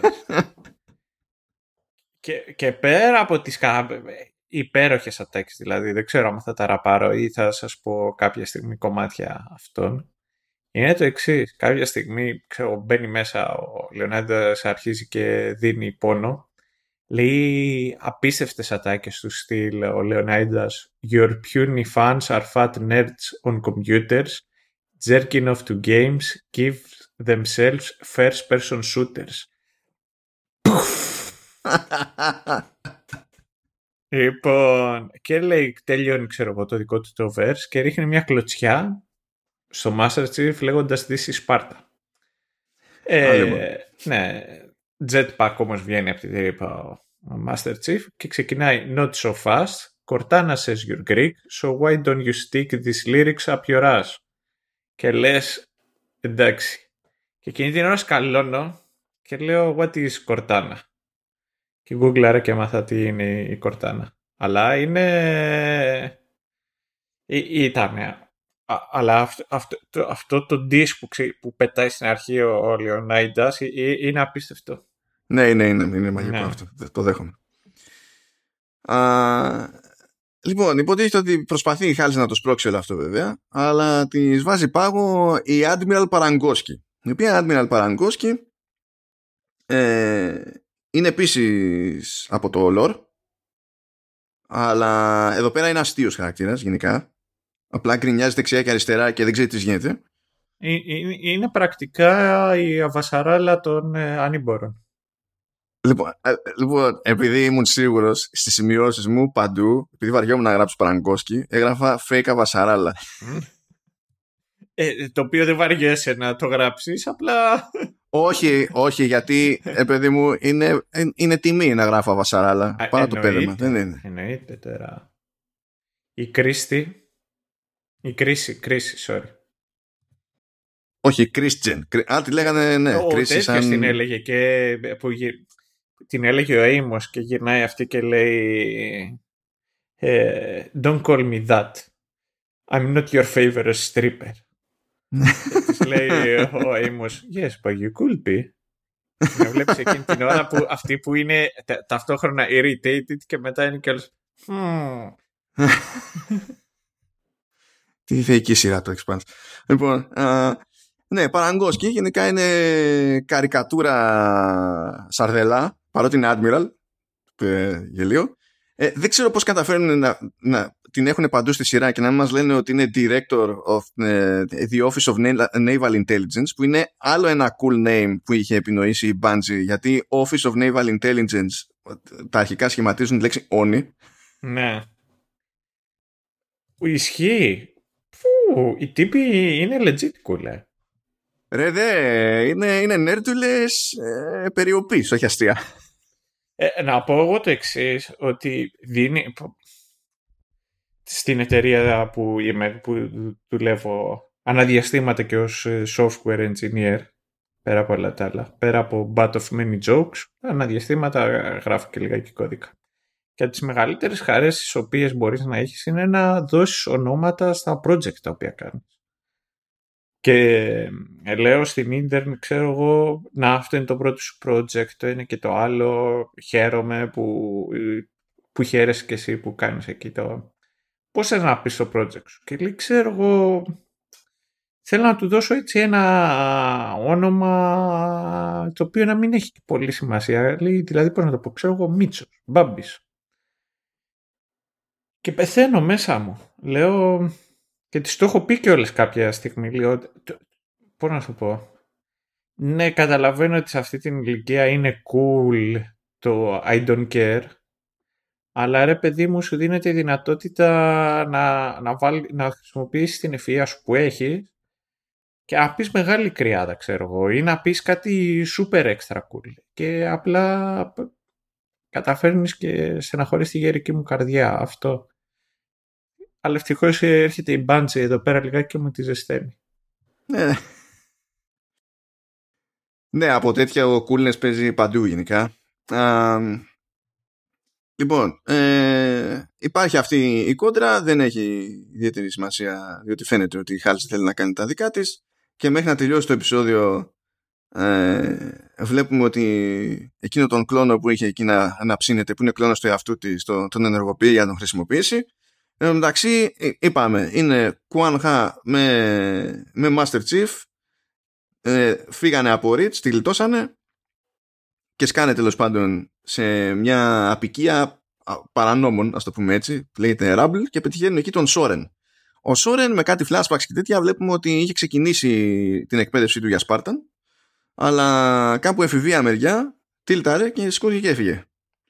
Και οριακά, οριακά τον μισο βοήθησε τότε λίγο, λίγο ο, ο Τζον. Ε, οπότε τέλος πάντων ας το πούμε ότι χρωστάει ο ένας χάρη στον άλλον. Ψάχνονται εκεί πέρα με το, με το artifact αυτό να δουν τι διάολο παίζει. Ε, βρίσκουν εκεί ένα τρελό που υποτίθεται ότι είχε απαχθεί κάποτε από Covenant και τσεκάναν να δουν αν αντιδρά κάπως όταν πιάνει και εκείνος τέτοιου είδους ε, artifacts και βλέπουμε ότι αυτό που συμβαίνει με την περίπτωση του Master Chief όταν το πιάνει είναι γενικά εξαίρεση. Δεν είναι δηλαδή. Και είναι κάτι το οποίο νοιάζει, είναι κάτι για το οποίο δεν έχει ιδέα η ανθρωπότητα και κάτι που συγκεκριμένα ενδιαφέρει τους Covenant και υποτίθεται ότι είναι και η ιδιότητα που ξεχωρίζει την μακή και την καθιστά the blessed one και τα, και τα συναφή. Πάμε για από εκεί. Προχωράμε. Μετά έχουμε ένα flashback που κάποτε η Μακή ήταν κοριτσάκι και ε, ήταν σκλάβα σε μια απικία παύλα ορυχείο και έτρωγε ξύλο και ήταν εκεί με ένα αγοράκι και προσπαθούσε να διαβάσει ένα βιβλίο και πάνω που πήγε να πέσει το πρώτο φυλάκι φάγε και άλλο ξύλο και τότε δέχτηκε το ορυχείο επίθεση από τους Covenant και την αρπάξανε και την κρατήσανε γιατί είδαν ότι έχει αυτή την ιδιότητα και μεγάλωσε ώστε να συχαίνει την ανθρωπότητα και, και τα συνάφη. Εντάξει, δηλαδή πιο προβλεπέ backstory πεθαίνεις.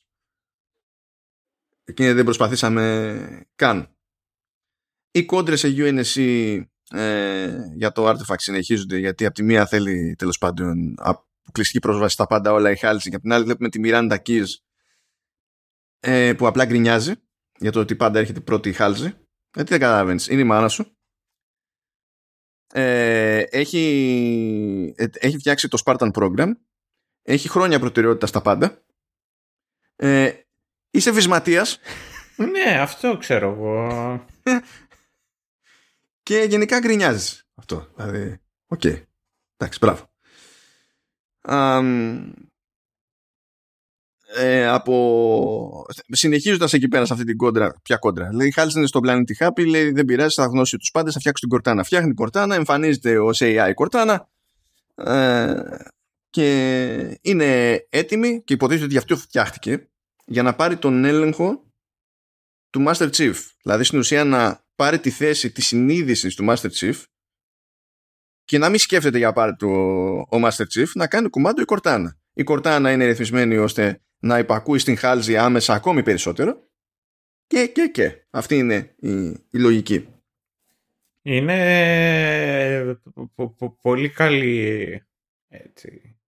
Είναι πολύ ρεαλιστικό αυτό. Είναι με την ίδια η, η Κορτάνα του ελληνικού του στρατού όντως θα ήταν εκεί. Νομίζω ότι όλοι θα θέλανε οι αξιωματικοί και απλά, απλά η κορτάνα του ελληνικού στρατού θα έκανε αυτό το οποίο κυριαρχεί αυτή τη στιγμή στον ελληνικό στρατό και αυτό είναι το να είσαι ασπόνδυλος.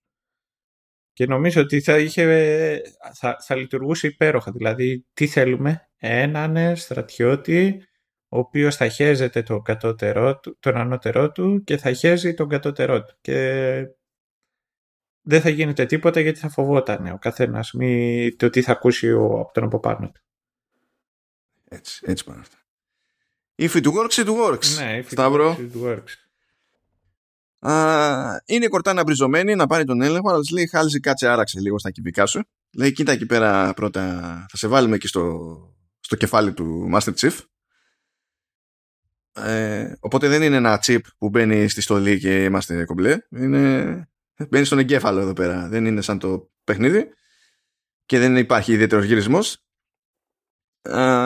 Λέει κάτσε να κερδίσεις λίγο την εμπιστοσύνη του, του Master Chief και μην κάνεις τα κουμάντα από τώρα για να δούμε αν αυτή η αντίδραση που έχει ρε παιδί μου με το artifact ο Τζον επηρεάζεται από το ποιος στην ουσία κάνει τα κουμάντα. Αν είναι ο ίδιος που έχει τον έλεγχο του εαυτού του ή εσύ. Μην γίνει καμιά παρόλα.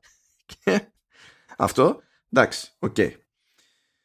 um, εν τω μεταξύ ο, ο, ο Master Chief επειδή έχει ταραχθεί πλέον από τα flashbacks που βλέπει και τέτοια και εξανθρωπίζεται κατά μία έννοια πηγαίνει και βγάζει ένα, ένα pellet που έχει στο κάτω μέρος πονδυλικής στήλης που στην ουσία αυτό του ρυθμίζει ε, το ε, ενδοκρινολογικό του σύστημα τέλος πάντων ώστε να στην ουσία να αποφεύγει διάφορα συναισθήματα και τα λοιπά και να είναι πάντα on point. Το βγάζει για να δει τι και πώς και τα συνάφη. Και τον παίρνει χαμπάρι εκεί πέρα η Κάι, παίρνει λίγο μάτι Θέλω να πω ότι σε αυτό το στάδιο, επειδή είναι στην τουαλέτα, είναι γυμνός, βλέπουμε από πίσω και βγάζει με το μαχαιράκι, με τη βοήθεια της Κορτάνα να τον καθοδηγεί για να μην κάνει βλακεία και βρει σπονδυλική στήλη. Ε, θέλω να πω ότι θεώρησε λογικό το Eurogamer και όχι μόνο το Eurogamer να βγάλει ως είδηση το ότι είδαμε τον κόλο του Master Chief. Mm, αυτό δεν ε, συμβαίνει στα video games. Δεν βλέπουμε τον κόλλο ε, του Master Chief. Εδώ δεν βλέπαμε το, το κεφάλι του ε, Master Chief. Βλέπαμε το κόλλο. Οπότε ναι. Εντάξει. Δεν μπορώ να φανταστώ που αυτό είναι κακό. Γιατί θέλω να σου πω κάτι. Είμαι σίγουρος ότι κάπου παίζει porn parody και gay porn parody που πάλι βλέπουμε το κόλλο του Master Chief αλλά όχι το πρόσωπό του. Οπότε, it is what it is. Αλλά και straight και gay είμαι σίγουρος ότι κάπου θα υπάρχει. Μπορεί να μιλάω γνωρίζοντας, μπορεί να μιλάω χωρίς να γνωρίζω. um, αρχίζει λοιπόν να αισθάνεται πράγματα, γνωρίζει πράγματα, ακούει μουσική, χάνεται μόνος του, τρώει κάτι φρίκες εκεί πέρα ο Τζον γιατί όλα αυτά είναι πρωτόγνωρα για την πάρτι του. Του έρχονται για κάτι αναμνήσεις από έναν άλλον πλανήτη που υποτίθεται ότι εκεί πέρα μεγάλωσε και θέλει να πάει εκεί για να δει αν θα του ξυπνήσει μνήμες. Και η Χάλζη σφίγγεται γιατί σου λέει μπορεί να θυμηθεί πράγματα που καλό είναι να μην θυμηθεί γιατί θα μας, πάρει, θα μας πάει αίμα. Α, τον ακολουθεί λοιπόν η Χάλζη εκεί πέρα μαζί με τον βοηθό της που είναι εκεί πέρα για να είναι creep. Είναι ένας τύπος που λέγεται Aidun και είναι απλά creep. Είναι, είναι, είναι ο creep που έχει τέτοιο σκάλωμα, έχει τέτοιο χάρτον με Χάλζη που ε, πήγε να φιλήσει τον κλόνο της Χάλζη ε, εκεί που ήταν ανέστητος τέλος πάντων ο κλόνος. Και υποτίθεται ότι και η Κορτάνα είναι εκεί πέρα ώστε σε, όσο μπορεί κάποια πράγματα να τα μπλοκάρει από το μυαλό του, του Master Chief για να κρατήσουμε για κανένα μυστικό εκεί χάμω. Δεν έχουν ιδιαίτερη σημασία βέβαια όλα αυτά γιατί αρχίζει και βρίσκει κάποια ε, ξεθάβει κάποια, κάποια δικά του σκίτσα που είχε κάνει ως παιδί ο, ο Master Chief. Ε, του δείχνει κάποια πράγματα έτσι όπως ήταν μέσω AR η Cortana. Αρχίζει και δίνει πόνο όμως στο μυαλό του, του Master Chief. Θυμάται πράγματα που δεν του δείχνει εκείνη την ώρα η Cortana. Πηγαίνει πέρα δόθε. Ε, συνειδητοποιεί ότι υπάρχει ένα άλλο artifact πιο μεγάλο και φαίνεται να συνδυάζεται με το πρώτο. Το ένα δηλαδή το μικρό να μπαίνει στο, στο μεγάλο κτλ.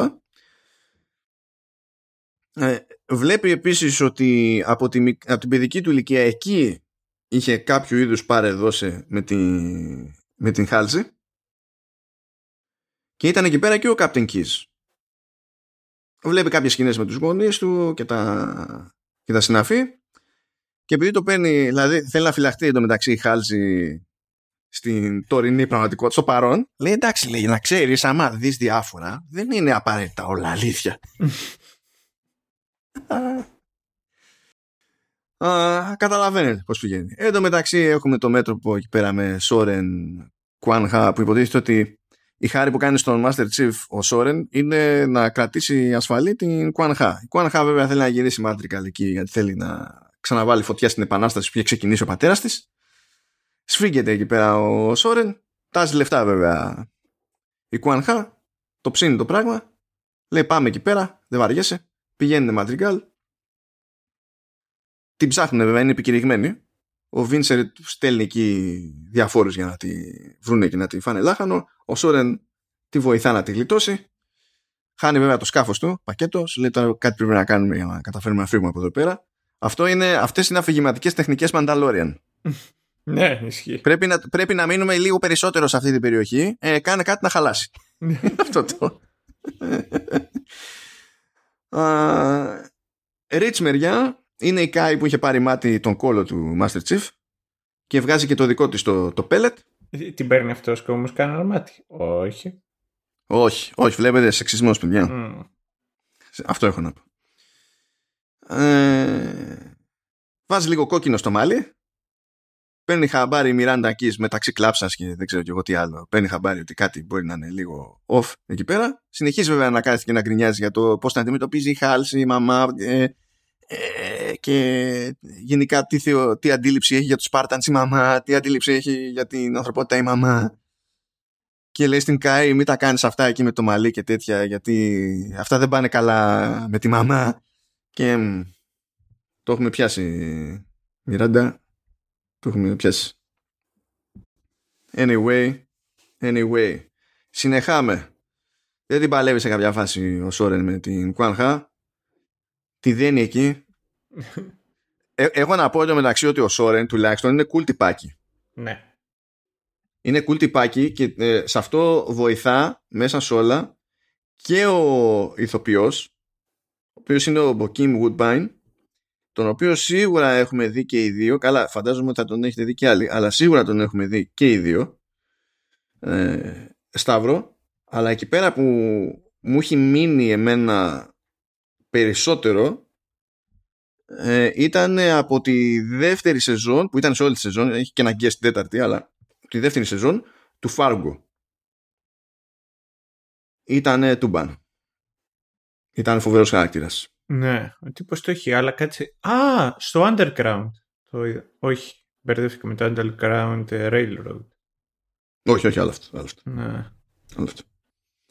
Είναι, ε, είναι ωραίος τύπος είναι ωραίος τύπος αυτός ε, όχι, και να πω τώρα και η Κουάνχα, η Κορεάτισσα, ε, δεν το πάει άσχημα. Απλά είναι το, το storyline του εκεί πέρα ναι, είναι ναι, λίγο ναι, χαζό. Ναι, δεν είναι, θα, θα νομίζω ότι δεν φταίει το παίξιμο σαν παίξιμο. Και θα σου πω ναι. και το άλλο.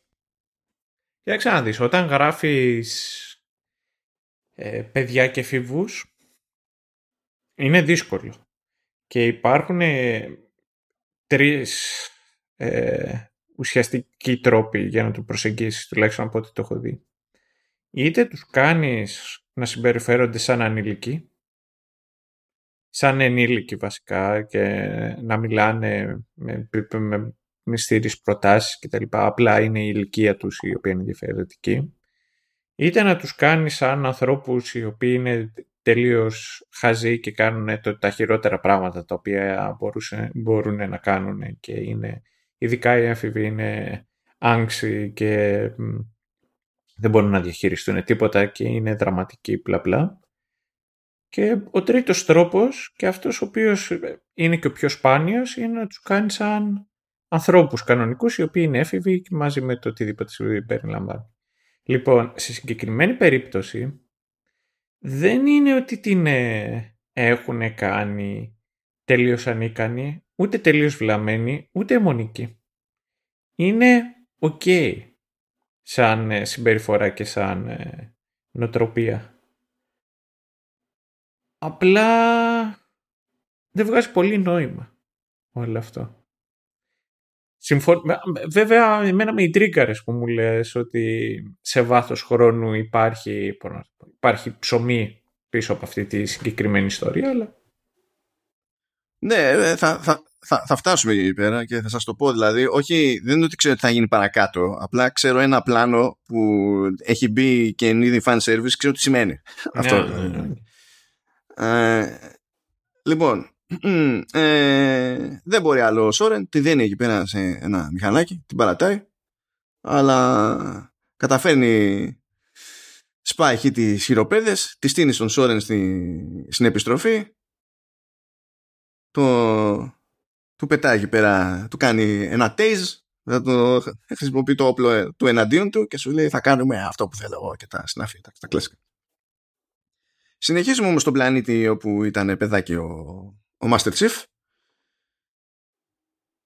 Ε, έχουν έρθει πλέον εκεί πέρα από UNSC για να πάρουν το άλλο το artifact το, το μεγάλο και εκεί που το πιάνει γενικά ο Chief το αγγίζει, στην ουσία πετάει ένα σήμα ε, που δυστυχώς για όλους ε, το πιάνει η Μακή και το πιάνει και η Covenant.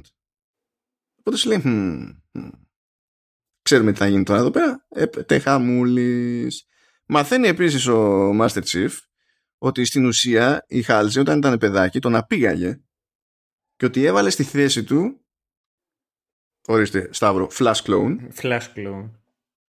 Μ' αρέσει αυτό το Flash Clone. Είναι είναι ρε παιδί μου σαν τη RAM καταλαβες.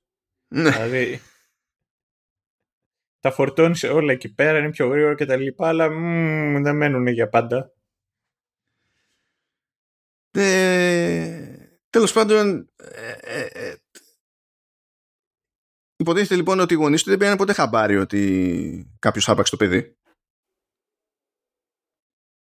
Ε, και ένα από τα πράγματα που μαθαίνουμε παρακάτω βέβαια, αλλά έτσι κι αλλιώς είμαστε σε spoiler land οπότε δεν έχει σημασία, ε, είναι ότι αυτά τα flash clones, δηλαδή γενικά το έκανε αυτό με παιδιά που απήγαγε για το πρόγραμμα των Spartans η Halsey, ε, ήταν επίτηδες ελαττωματικά ώστε από ένα σημείο και μετά να παρουσιάζουν κάποια συμπτώματα και να πεθαίνουν χωρίς να είναι σαφής η αιτία θανάτου. Και κάπως έτσι έχει δημιουργηθεί και η φήμη τέλος πάντων ότι η απική αυτή πέθανε ε, επειδή κάποια ασθένεια προέκυψε που ε, δεν αντιμετωπίστηκε ποτέ ξέρω εγώ και στην ουσία τσάκισε το, το πληθυσμό και τα λοιπά. Όταν τα συνειδητοποιεί αυτά ο Master Chief ε, τα παίρνει κρανίο και πάει κατευθείαν να επιτεθεί στη, στη χάλζη. Και τότε σκάει η κορτάνα και τον σβήνει. Όταν λέμε τον σβήνει, τον σβήνει. Δηλαδή τον σβήνει εν μέσω άλ, άλματος και σκάει κάτω ο, ο Master Chief. Υποτίθεται ότι αυτό είναι το failsafe που έχει η χάλση σε τέτοιες περιπτώσεις. Φυσικά τότε μετά από λίγο ξυπνάει και τα έχει παρμένα και πάλι, αλλά πριν προλάβει να ασχοληθεί με οτιδήποτε άλλο, σκάνει Covenant, γιατί πιάσανε το σήμα. Και καταφέρνει ένας Brute που είναι άλλη. Τώρα είναι παρατσούκλι, αλλά είναι μια άλλη φυλή, υποτίθεται, που είναι στους Covenant. Ε, και αρπάζει το, το artifact γιατί τι να γίνει, προσπάθησε να σώσει λίγο την κατάσταση και να σώσει την Κάι που έτρωγε πολύ ξύλο πάνω στη μάχη ο Master Chief και χάθηκε χρόνος. Έχω να πω επίσης ότι έχει μερικά πολύ cool πλάνα όλη αυτή η μάχη. Ε, είναι πολύ πιο fun, άμα καθίσει να τη δει ε, κάποιος.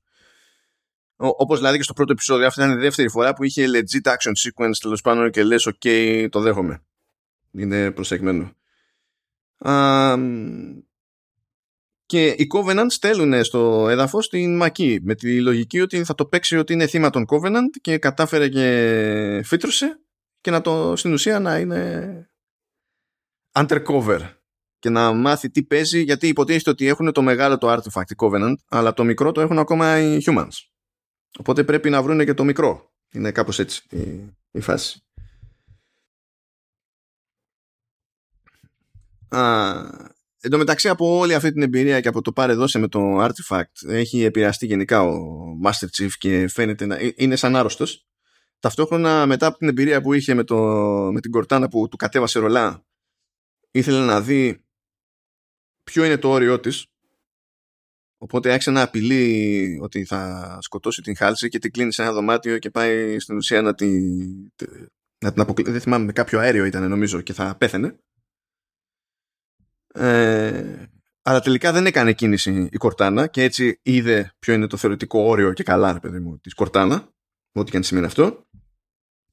Η Μακή εντωμεταξύ αντιμετωπίζεται με, ε, με καχυποψία Επίσης η Μακή να πούμε ότι έχει ένα νυχάκι που βγάζει κάτι σαν πλάσμα dagger το οποίο είναι κομική ιδέα δεν, ξέρω. Και, και δεν αξιοποιείται και ουσιοδός πουθενά απλά κάποια στιγμή σε μία περίπτωση καρφώνει με τον νυχάκι έναν και πεθαίνει. Αυτό, δηλαδή δεν πάει πουθενά αυτό. Μετά το βγάζει μόνη της σε μια συμβολική κίνηση αλλά τέλος πάντων whatever. Από όλη αυτή την ιστορία καταλαβαίνετε παιδιά στρατός είναι κάποιος πρέπει να φταίει.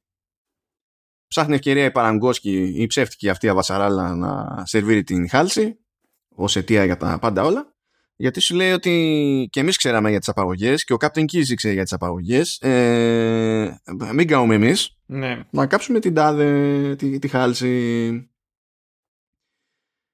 ε, η Μιράντα συνειδητοποιεί ότι ο πατέρας της ε, τα ήξερε όλα αυτά και τώρα έχει πρόβλημα και με τον πατέρα της Μιράντα, τι κάνεις αυτή τη σειρά, τι κάνεις; Δεν ξέρω, αλήθεια. Α, τέλος πάντων, πάνε να τη μαζέψουν τη χάλση, προλαβαίνει και λουφάρει διάφορα πράγματα μαζί με τον, με τον creepy βοηθό. Ε, υποτίθεται ότι αποκλείεται και από την Κορτάνα. Η Κορτάνα καταφέρνει και φτάνει όμως στην, στην χάλση. Εξακολουθούν δηλαδή και έχουν να παρεδώσει. Επικεφαλής στο επιστημονικό μέρος είναι πλέον η, η Μιράντα.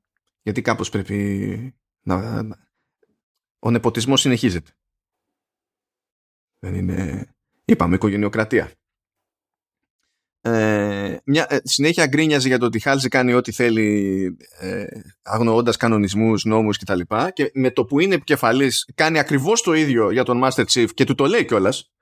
Λέει, ε, ίσως να μοιάζω περισσότερο στη Χάλζη από όσο, νόμιζα. Christ, Christ.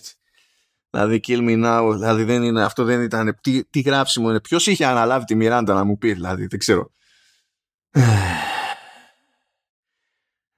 Παράλληλα, η Μακή δίνει στο UNSC έναν προορισμό. Λέει στον τάδε πλανήτη, τέλος πάντων, είναι μια βάση των Covenant και εκεί πέρα αυτό πρέπει να ψάξετε. Ε, παίζει ψιστήρι εκεί στον Master Chief για να την οδηγήσει στο άλλο το artifact. Την αγνοεί ο Master Chief γιατί την εμπιστεύεται και την εμπιστεύεται ακριβώς. Πηγαίνει μόνος του εκεί πέρα. Το γραπώνει πάλι γιατί θέλει να δει και άλλα πράγματα, να μάθει και άλλα πράγματα. Σχεδόν πεθαίνει στην προσπάθειά του αυτή. Αλλά βλέπει ένα Halo. Σε περίπτωση που αναρωτιέστε φίλες και φίλοι πώς λέγεται Halo όλο αυτό το πράγμα και πού είναι η το Halo και αυτό. Halo. Το Halo είναι επίσης παρατσούκλι, διότι στην ουσία μιλάμε για ένα δακτύλιο που ταυτόχρονα είναι και ε, τεχνητός πλανήτης και το βλέπει αυτό Δηλαδή είναι, είναι σε ένα μέρος πέρα με γρασίδια, ιστορίες και τέτοια, αλλά κοιτώντας τον ορίζοντα, κάνει καμπύλη προς τα πάνω και φαίνεται ότι είναι κάτι το οποίο είναι τεχνητό και σχηματίζει δακτύλιο.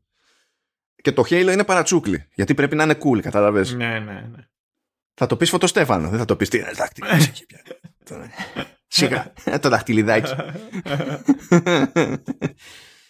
Αλλά όταν το κάνει αυτό ο, ο Master Chief και στην ουσία είναι σαν να έχει ένα όραμα παθαίνει πλάκα και η Μακή και σκάει και η ίδια στο ίδιο όραμα και βλέπει ο ένας τον άλλον και συνειδητοποιούν ότι κάτι του συνδέει στην όλη φάση αυτή και αυτό είναι ένα turning point ας πούμε ένα σημείο καμπής που αντιμετωπίζει ως ιδιαίτερη περίπτωση ένας τον άλλον και ότι θεωρούν ότι κάποιο είδους έχουν κάποιο είδους δεσμό έχουν κάποια κοινά σημεία που δεν μπορεί να τα καταλάβει κανένας άλλος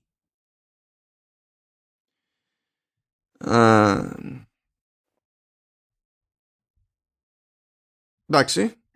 Επανερχόμαστε με τα Madrigal γιατί αποφάσισε η σειρά εκεί πέρα ότι πρέπει να έχουμε ένα ολόκληρο επεισόδιο περίπου για Madrigal που είναι το πιο βαρετό storyline που παίζει. Και το πιο βαρετό επεισόδιο που παίζει.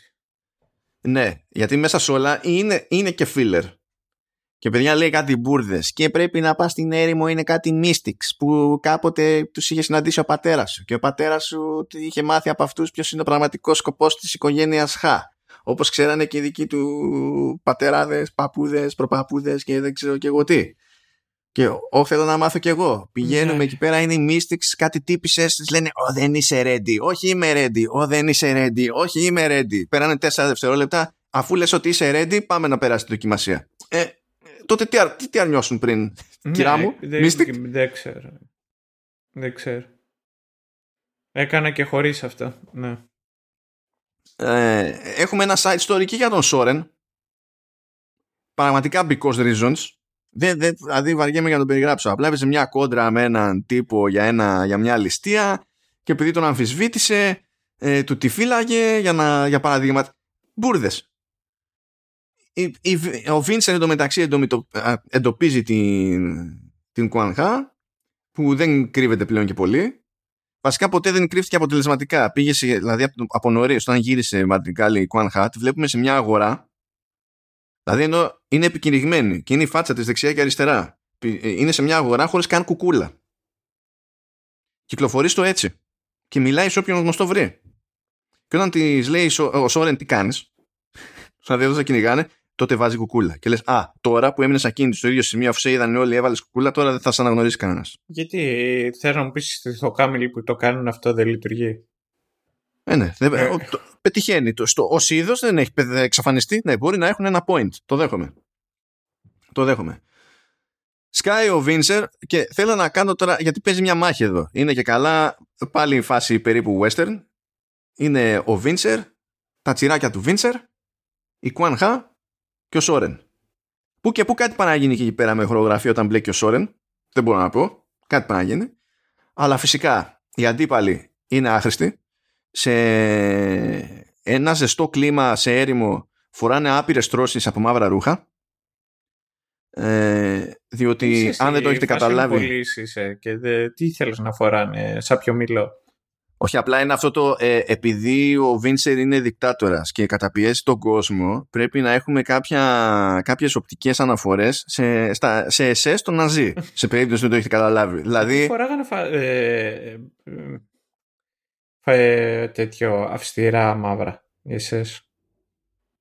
Οι, οι εσές φοράγανε μαύρα, ναι. Να, δεν το ξέρω αυτό. Και γενικά η φάση με το έχουμε και cool καπαρτίνες και τα συναφή ε, είναι πιο των αξιωματικών των SS. Και είχαν διαφορετικό χρώμα από δεν θυμάμαι πώς λεγόντουσαν οι άλλοι που ήταν πιο, ήταν πιο καφέ, δεν θυμάμαι τι διάολο.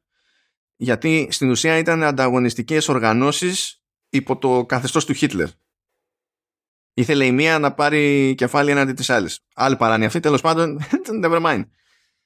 Και ε, καθόμουν και χάζευα επειδή Μαντριγκάλ έχει πάρα πο... σαν απικία έχει πάρα πολλούς Ασιάτες ε, έχει μαύρους, έχει, διαφο... έχει από διάφορες το οποίο είναι λογικό όταν ε, η ανθρωπότητα είναι να απικήσει ένα μέρος ναι, ναι. Ε, μπορεί να τραβήξει τους πάντες με την ίδια λογική που όταν άνοιξε και ο δρόμος ε, για τους Ευρωπαίους τουλάχιστον ναι. προς τη Βόρεια Αμερική πήγε κάθε καρδιάς καρδιά έτσι πάνω αυτά αυτό δεν είναι περίεργο αλλά μετά κόβεις λίγο κίνηση στα τσιράκια του, του Βίντσερ και είναι σχεδόν όλοι αποκλειστικά λευκοί. Και λες ούτε αυτό με πειράζει αλλά ρε φίλε δεν προσπαθείς καν. Δηλαδή απλά θες να μου πεις αυτή είναι ναζί και είναι κακή ναι ναι. Λες και ο μόνος τρόπος να, να, να λειτουργήσει αυτό είναι αυτός. Και μέσα σε όλα είναι και καρικατούρες είναι και άχρηστοι. Δηλαδή, ναι εντάξει. Δεν το χρειάζονταν όλο αυτό. Anyway ε, κερδάνε οι καλοί ο Σόρεν την κάνει, παίρνει τα λεφτά του. Ε, η, η Κουάν τέλος πάντων μένει εκεί πέρα. Και δεν ξέρω αν. Δηλαδή δεν σας το είπα πριν, το άφησα εδώ για το τέλος.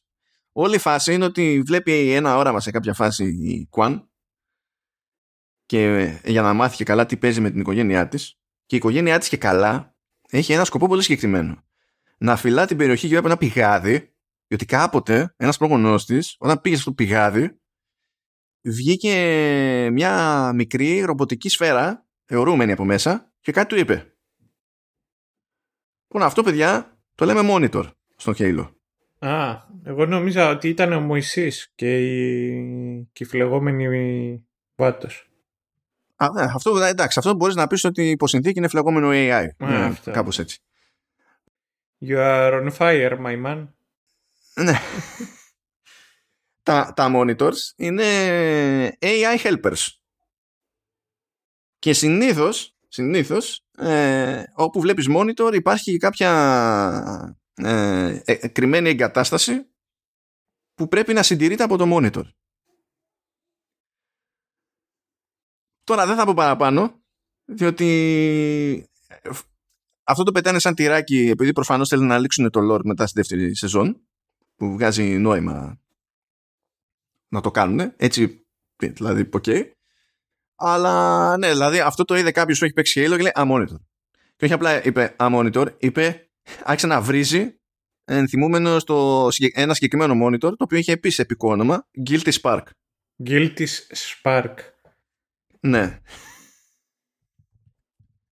είναι, πραγματικά όλοι, όλοι είναι too cool for school, το καταλαβαίνεις. Ναι, είναι too cool for school αυτή. Και για, για να καταλάβεις, η, η πλήρης ονομασία του Guilty Spark είναι 343 Guilty Spark και από εκεί έχει βγει και το όνομα 343 Industries. Α, λέει. Που είναι η ομάδα που φτιάχνει τα Halo στη, μέσα στη Microsoft. Ναι, είναι σαν τη Grove Street που κάνει τα remake το Grand Theft Auto. Άλλο πάλι και αυτό. Τέλος πάντων. Ε, ναι. Αυτό ήταν όλο αυτό το filler ε, episode ε, υπήρχε για να δούμε ότι ένα monitor. Ναι. Άρα εκεί που είναι η αποικία Madrigal κάποια, κά, κάποια εγκατάσταση παίζει κάπου. Αυτό είναι. Αυτό θέλει να πει ο ποιητής. Αυτό. Φτάνουμε στα δύο τελευταία επεισόδια. Πρέπει να σφιχτούν τα πράγματα. Πρέπει να υπάρξει μια σύγκρουση. Καταλαβαίνετε. Ε, Μακί και Τζον παύλα Master Chief έρχονται πιο, πιο κοντά. Με το που το βλέπετε αυτό λες ok θα παίξει sexy time και φυσικά παίζει sexy time. Just ε, γι' αυτό εδώ πέρα που, που απλά παντού στο ίντερνετ έγινε της κακομοίρας. Ναι, λέει, ε, έκανε σεξ ε, και, το, ε, και τον έβλεπε η Κορτάνα. So what? Ε, καταρχάς, ντροπή σε όσους κάνουν king shaming. Ναι. Ε, εγώ πιστεύω ότι ε, το ότι έπαιρνε μάτι η Κορτάνα υποδηλώνει ένα επίπεδο. Ε, ε... Και ότι όπως σε αντίθεση με άλλους χαρακτήρες στη σειρά, βλέπε Μιράντα, η Κορτάνα σημειώνει character growth.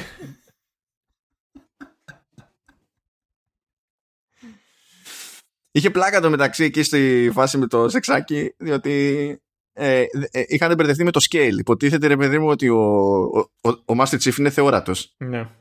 Ίσχυε. Και είναι η Μακή και βλέπει κάτι ουλές που έχει ξέρω εγώ κοντά στη μέση και απλώνει τα χέρια της μπροστά της και πιάνει είναι, τα, τα χέρια της είναι κάπου στο μέσο των κοιλιακών του άλλου ας ναι. πούμε.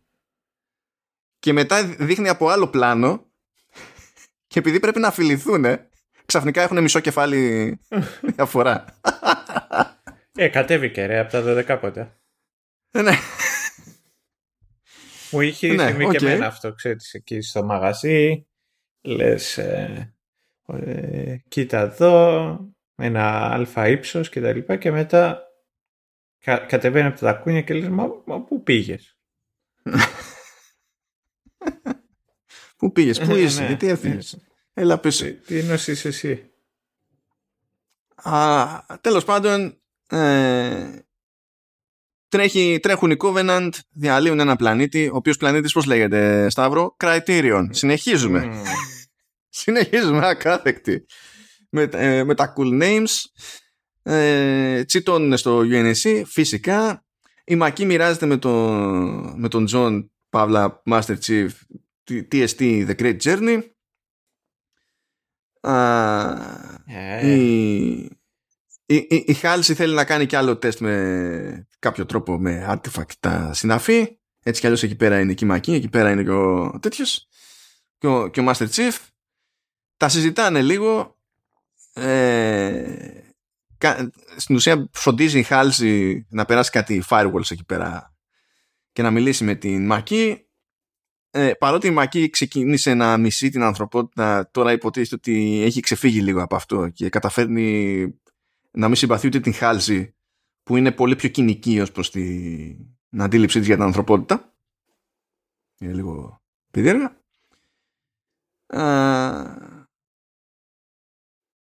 από UNSC σφίγγουν τα πραγματάκια, πάνε να μαζέψουν τη, την μάκη.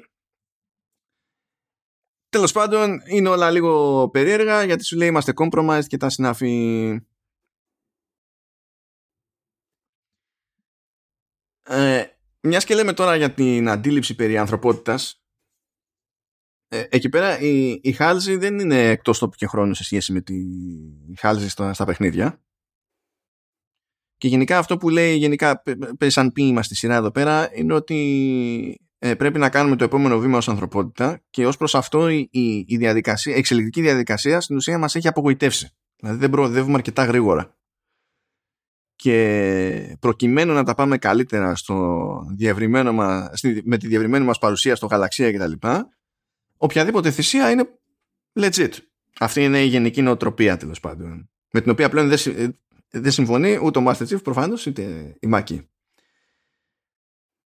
Στέλνει η Χάλση τους υπόλοιπους Spartans εξαιρώντας την Κάι διότι παίρνει χαμπάρι ότι κάτι παίζει με την Κάι να μαζέψουν την Μακή, το Artifact και τον Master Chief. Και ξεκινάει εκεί πέρα μανούρα. Ε, η Κάι βοηθά όσο μπορεί τέλος πάντων τον Master Chief ε, η Κορτάνα βλέπουμε ότι αρχίζει και εκείνη να σκέφτεται λίγο αλλιώς τα πράγματα και βοηθά τον Τσιφ στη μάχη και μπλοκάρει τις τηλεπικοινωνίες της Χάλζη ώστε να μην μπορεί να συνοηθεί και η ίδια με τους άλλους Spartans που κάνουν το θέλημά της στην ουσία. Ε, η Μακή πάνω στο χαμό γλιτώνει από εκείνη τη μάχη αλλά τρέχει στους αξιωματικούς για να τους πει ότι ο Master Chief χρειάζεται βοήθεια. Και εκείνη την εμφανίζεται η Μιράντα που σε όλη τη σειρά προσπαθεί να προγραφήσει ένα ρημάδι μήνυμα ανάμεσα, που ήταν συνομιλία μεταξύ Μακή και Covenant καταλαβαίνει ότι η δεύτερη φωνή ήταν η Μακή και εκεί που η άλλη ζητάει βοήθεια για το Master Chief πηγαίνει και τη δίνει. Σφίγγονται φυσικά πάνε να τη μαζέψουν την Μακή και λέει έτσι είστε και αρπάζει το artifact και σκάει οστικό κύμα και τα σκίζει όλα Τελειώνει η μάχη, θέλει δεν θέλει. Τα σκίζει όλα. Μιράντα, είσαι μια ενόχληση. Αυτό μόνο. Ναι, δηλαδή είσαι μια non-stop ενόχληση. Ε, αλλά anyhow. Σου λέει τώρα θα με φάνε λάχανο. Η Μακή αρπάζει το artifact, σηκώνεται και φεύγει. Ε, Βάνα και Ριζ ε, εξακολουθούν να προσπαθούν να τα πάξουν τον Master Chief και ο Chief αρχίζει και τους λέει την αλήθεια. Παιδιά, στην ουσία μας αρπάξανε όταν ήμασταν παιδάκια και τα λοιπά και τα λοιπά. Και σε μια από τις, μεγαλύτερε τις μεγαλύτερες αποτυχίες και λογικά άλματα που είδα σε αυτή τη σειρά είναι ότι ε, οι Βάνακ και Ριζ που υποτίθεται ότι εξακολουθούν και είναι ε, lean mean ε, killing machines ότι δεν αμφισβητούν ε, εντολές με καμία κυβέρνηση. Ε, δεν είναι συναισθηματικοί τύποι κτλ αρχίζουν και το ξανασκέφτονται με αυτά που τους λέει. Εκεί φαντάζεται η σειρά ότι επειδή γενικά οι υπόλοιποι Spartans έχουν πάνω απ' όλα τον Master Chief και μετά πάνω από αυτόν έχουν τη Χάλιτ, εντάξει, αλλά μεταξύ τους έχουν πάνω τον Master Chief, ότι και καλά αυτό είναι αρκετό για να τους μεταπίσει. Αλλά λες, άμα ήταν αρκετό τώρα, θα ήταν αρκετό και πριν. Τέλος πάντων, ε, ήταν λίγο περίεργο αυτό. Ήταν λίγο περίεργο. Αλλά παιδιά, τελευταίο επεισόδιο είναι, χαμούλης θα γίνει. Πάει να δραπετεύσει η χάλση, η Κάι σου λέει not so fast, καβαλάει το σκάφος της, σκοτώνει τον Άντουν, το κρυπ, γι' αυτό υπήρχε αυτός ναι, εκεί πέρα, να πεθάνει. Κάτι έγινε καλό, ναι. Ε, προλαβαίνει την κάνει η Χάλση βέβαια με skateboard, η Κάι πέφτει μαζί με το σκάφος της Χάλση, η Χάλση βέβαια εντοπίζεται από UNSC και συλλαμβάνεται, σου λέει guess what, θα εκτελεστείς, δεν σε χάλασε. Εμφανίζεται η Μιράντα και για πολλωστή φορά λέει βλακίες η Μιράντα. Για, δηλαδή ήρθε πιο πολύ για να την πεις στη μάνα της και να της πει guess what; Θα πεθάνεις. Εντάξει. Δεν σημαίνει αυτό τίποτα γιατί μετά από λίγο κάτι συμβαίνει με την Χάλζη και πεθαίνει. Και συνειδητοποιεί η Μιράντα ότι είναι και αυτή flash clone. Γιατί η πραγματική Χάλζη την έχει κάνει ήδη. Φάση γιούχου. Και αφού είναι όπως είναι αυτά τα πράγματα, φυσικά είπαμε, εκκρεμεί εκείνος ο πλανήτης που δεν ξέρουμε τι ήταν. Να μην τα απολυλογούμε, ήθελε λίγη μανούρα για να καταφέρουν να βρούνε πού πέφτει. Πάνε εκεί πέρα οι Spartans, βοηθάει η Κορτάνα με την πλοήγηση. Κάπου αποτυγχάνει η Κορτάνα, μετά με κάποιο τρόπο μαγικό κάνει sync το μυαλό του, του Master Chief και χωρίς να ξέρει ακριβώς τι κάνει, ξέρει ακριβώς πρέπει να πάει. Βρίσκουν εκεί πέρα το, τον πλανήτη. Φαίνεται ψηλό ήσυχη φάση, παίζει ένας ναός, είναι εκεί πέρα το στημένο το μεγάλο artifact, μπαίνει και το μικρό το artifact. Είναι και οι prophets εκεί και παύλα hierarchs. Δεν υπάρχει φοβερή αντίσταση, αλλά μόλις γίνονται αντιληπτοί οι Spartans, ξαφνικά υπάρχει φοβερή αντίσταση, γιατί ήταν κρυμμένοι ένα μάτσο mm. Ε, εκεί πέρα άντεξε, εκεί δεν πολύ άντεξε το budget. Δηλαδή, εκεί που είχαν να κάνουν κουμάντο με scale, λίγησε η φάση. Δηλαδή, κάποια πλάνα ήταν πιο τσίπο, ας το πούμε. Και πάλι βέβαια σε σημεία έχει ωραία χορογραφία. Πάλι δηλαδή ο σύλληψη είναι αρκετά καλωστημένα κάποια πράγματα που θα δείτε εκεί. Και είναι η τρίτη ας πούμε έτσι μεγάλη μάχη που έχει η σεζόν. Ε, αλλά με αυτά και με αυτά πακέτο με τους Spartans, σπαράλια. Σπαράλια και ο, και ο Chief. Ο Chief εντωμεταξύ ε, δεν μπορεί απλά να πάει στα, στα artifacts να τα πάρει γιατί με το που τα αγγίζει παγώνει εκεί πέρα και αρχίζει και βλέπει πράγματα. Η Μακή εντωμεταξύ τα κρατά ενεργά διότι υποτίθεται ότι σιγά σιγά σχηματίζεται ένας χάρτης που τον θέλουν οι Covenant για να βρουν πού είναι το Halo. Ε, ο Chief τρώει υπερξύλο. Στην ουσία μένει ανήμπορος ε, μένει και κλειδωμένος μέσα στο, στο, στο όραμα που βλέπει η Μακή γιατί είπαμε είναι in sync και τελικά η Kai σκοτώνει τη, την Μακή για να ξεμπλοκάρει ο Chief αυτό έχει τη θετική παρενέργεια ότι δεν προλαβαίνουν οι Covenant να δουν ολόκληρο το χάρτη, οπότε τσιτώνουν. Αλλά δεν έχουν και τρόπο οι Spartans να πάρουν το artifact να σκοτώσουν και να φύγουν. Και εκεί υποτίθεται ότι με όσα έχουν γίνει, η Κορτάνα και ο Τζον έχουν έρθει πιο κοντά και λέει ρε παιδί μου, Κορτάνα, yes chief, I'm still with you, I'm gonna need you now και λέει ότι κοίταξε να δεις, όταν εσύ έχεις, παίρνεις τον έλεγχο το σώμα μου δεν αντιδρά όταν πιάνει το artifact. Οπότε ο μόνος τρόπος να το πάρουμε είναι να πάρεις εσύ τον έλεγχο. Πώς χάνω τον έλεγχο; Έτσι. Και η Κορτάνα ζορίζεται γιατί δεν είναι σαφές αν υπάρχει γυρισμός από αυτό. Δηλαδή σύμφωνα με την Χάλζη υποτίθεται ότι άπαξ γίνει αυτό ε, ο, ο Τζον πλέον παύει να υπάρχει τέλος. Εμένα μου θυμίζει αυτό Jesus take the wheel. Έτσι. και με αυτά και με αυτά το κάνει η Κορτάνα με βαριά καρδιά και βλέπουμε ότι στην ουσία σηκώνεται η πανοπλία ο Master Chief εκεί πέρα και δίνει πόνο. Ε, βοηθάει και τους υπόλοιπους Spartans, παίρνουν και το σκάφος για να γυρίσουν και σε όλη τη φάση κάνει τα κουμάντα ρε παιδί μου η Κορτάνα ως Master Chief αλλά δεν βγάζει κύχ. Και η τελευταία τάκα στη σειρά είναι που γυρνάει στην ουσία η Κάι και ρωτάει τον Master Chief ξέρω, is that you? και δεν παίζει απάντηση και κλείνει η σεζόν.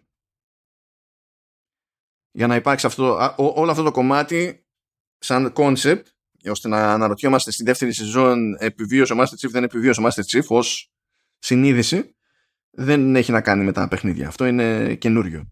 Αλλά αυτό που έχει να κάνει με τα παιχνίδια είναι ότι γενικά η Κορτάνα είναι εξελισσόμενος χαρακτήρας παρότι AI και αυτό ακριβώς την κάνει ξεχωριστή αλλά αυτό ακριβώς την κάνει και επικίνδυνη. Δεν θα το κάνω πιο λιανά αυτό γιατί θα είναι σαν να μοιράζω άπειρα spoilers από, το, από τα παιχνίδια τουλάχιστον γιατί στη σειρά δεν ξέρω τι θα γίνει παρακάτω.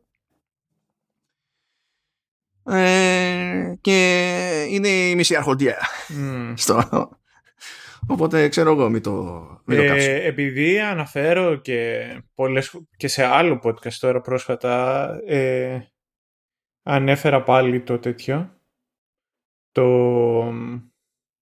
Mass Effect να πω ότι η Cortana φαίνεται πολύ πιο cool από την Indie και ιδιαίτερα στο τρίτο το Mass Effect που βγαίνει εκεί και έχει και ένα σώμα και κόβει βόλτες και τα λοιπά ήταν creepy and weird. Ενώ εδώ πέρα φαίνεται πολύ πιο cool η τέτοια η, η κορτανίνα. για πάμε τώρα. Ναι, για πάμε τώρα. Κοίταξε να δεις. Ε,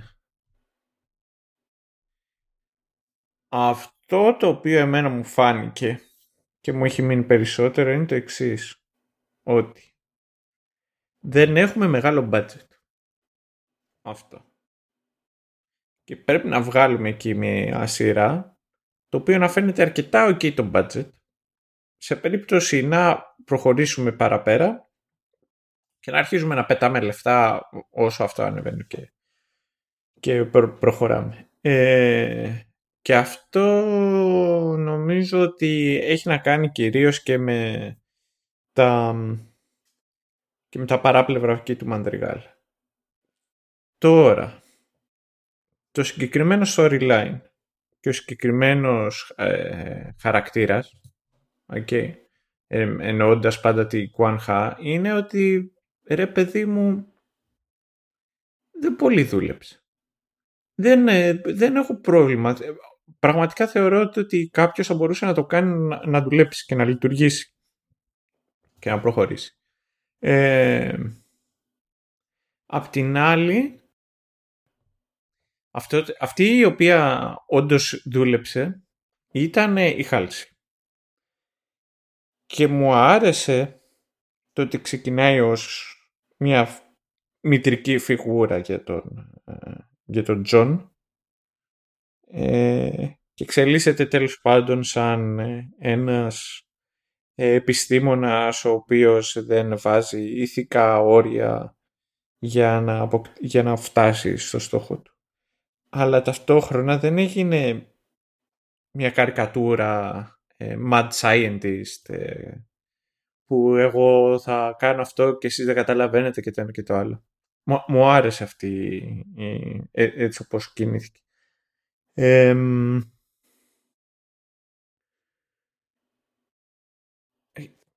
Δεν, πραγματικά συνοψίζω ολόκληρη τη σειρά, ολόκληρη αυτή τη σεζόν με μια φράση το ότι εντάξει δεν θα κάψω και την κυριλότητα μου στο σύνταγμα.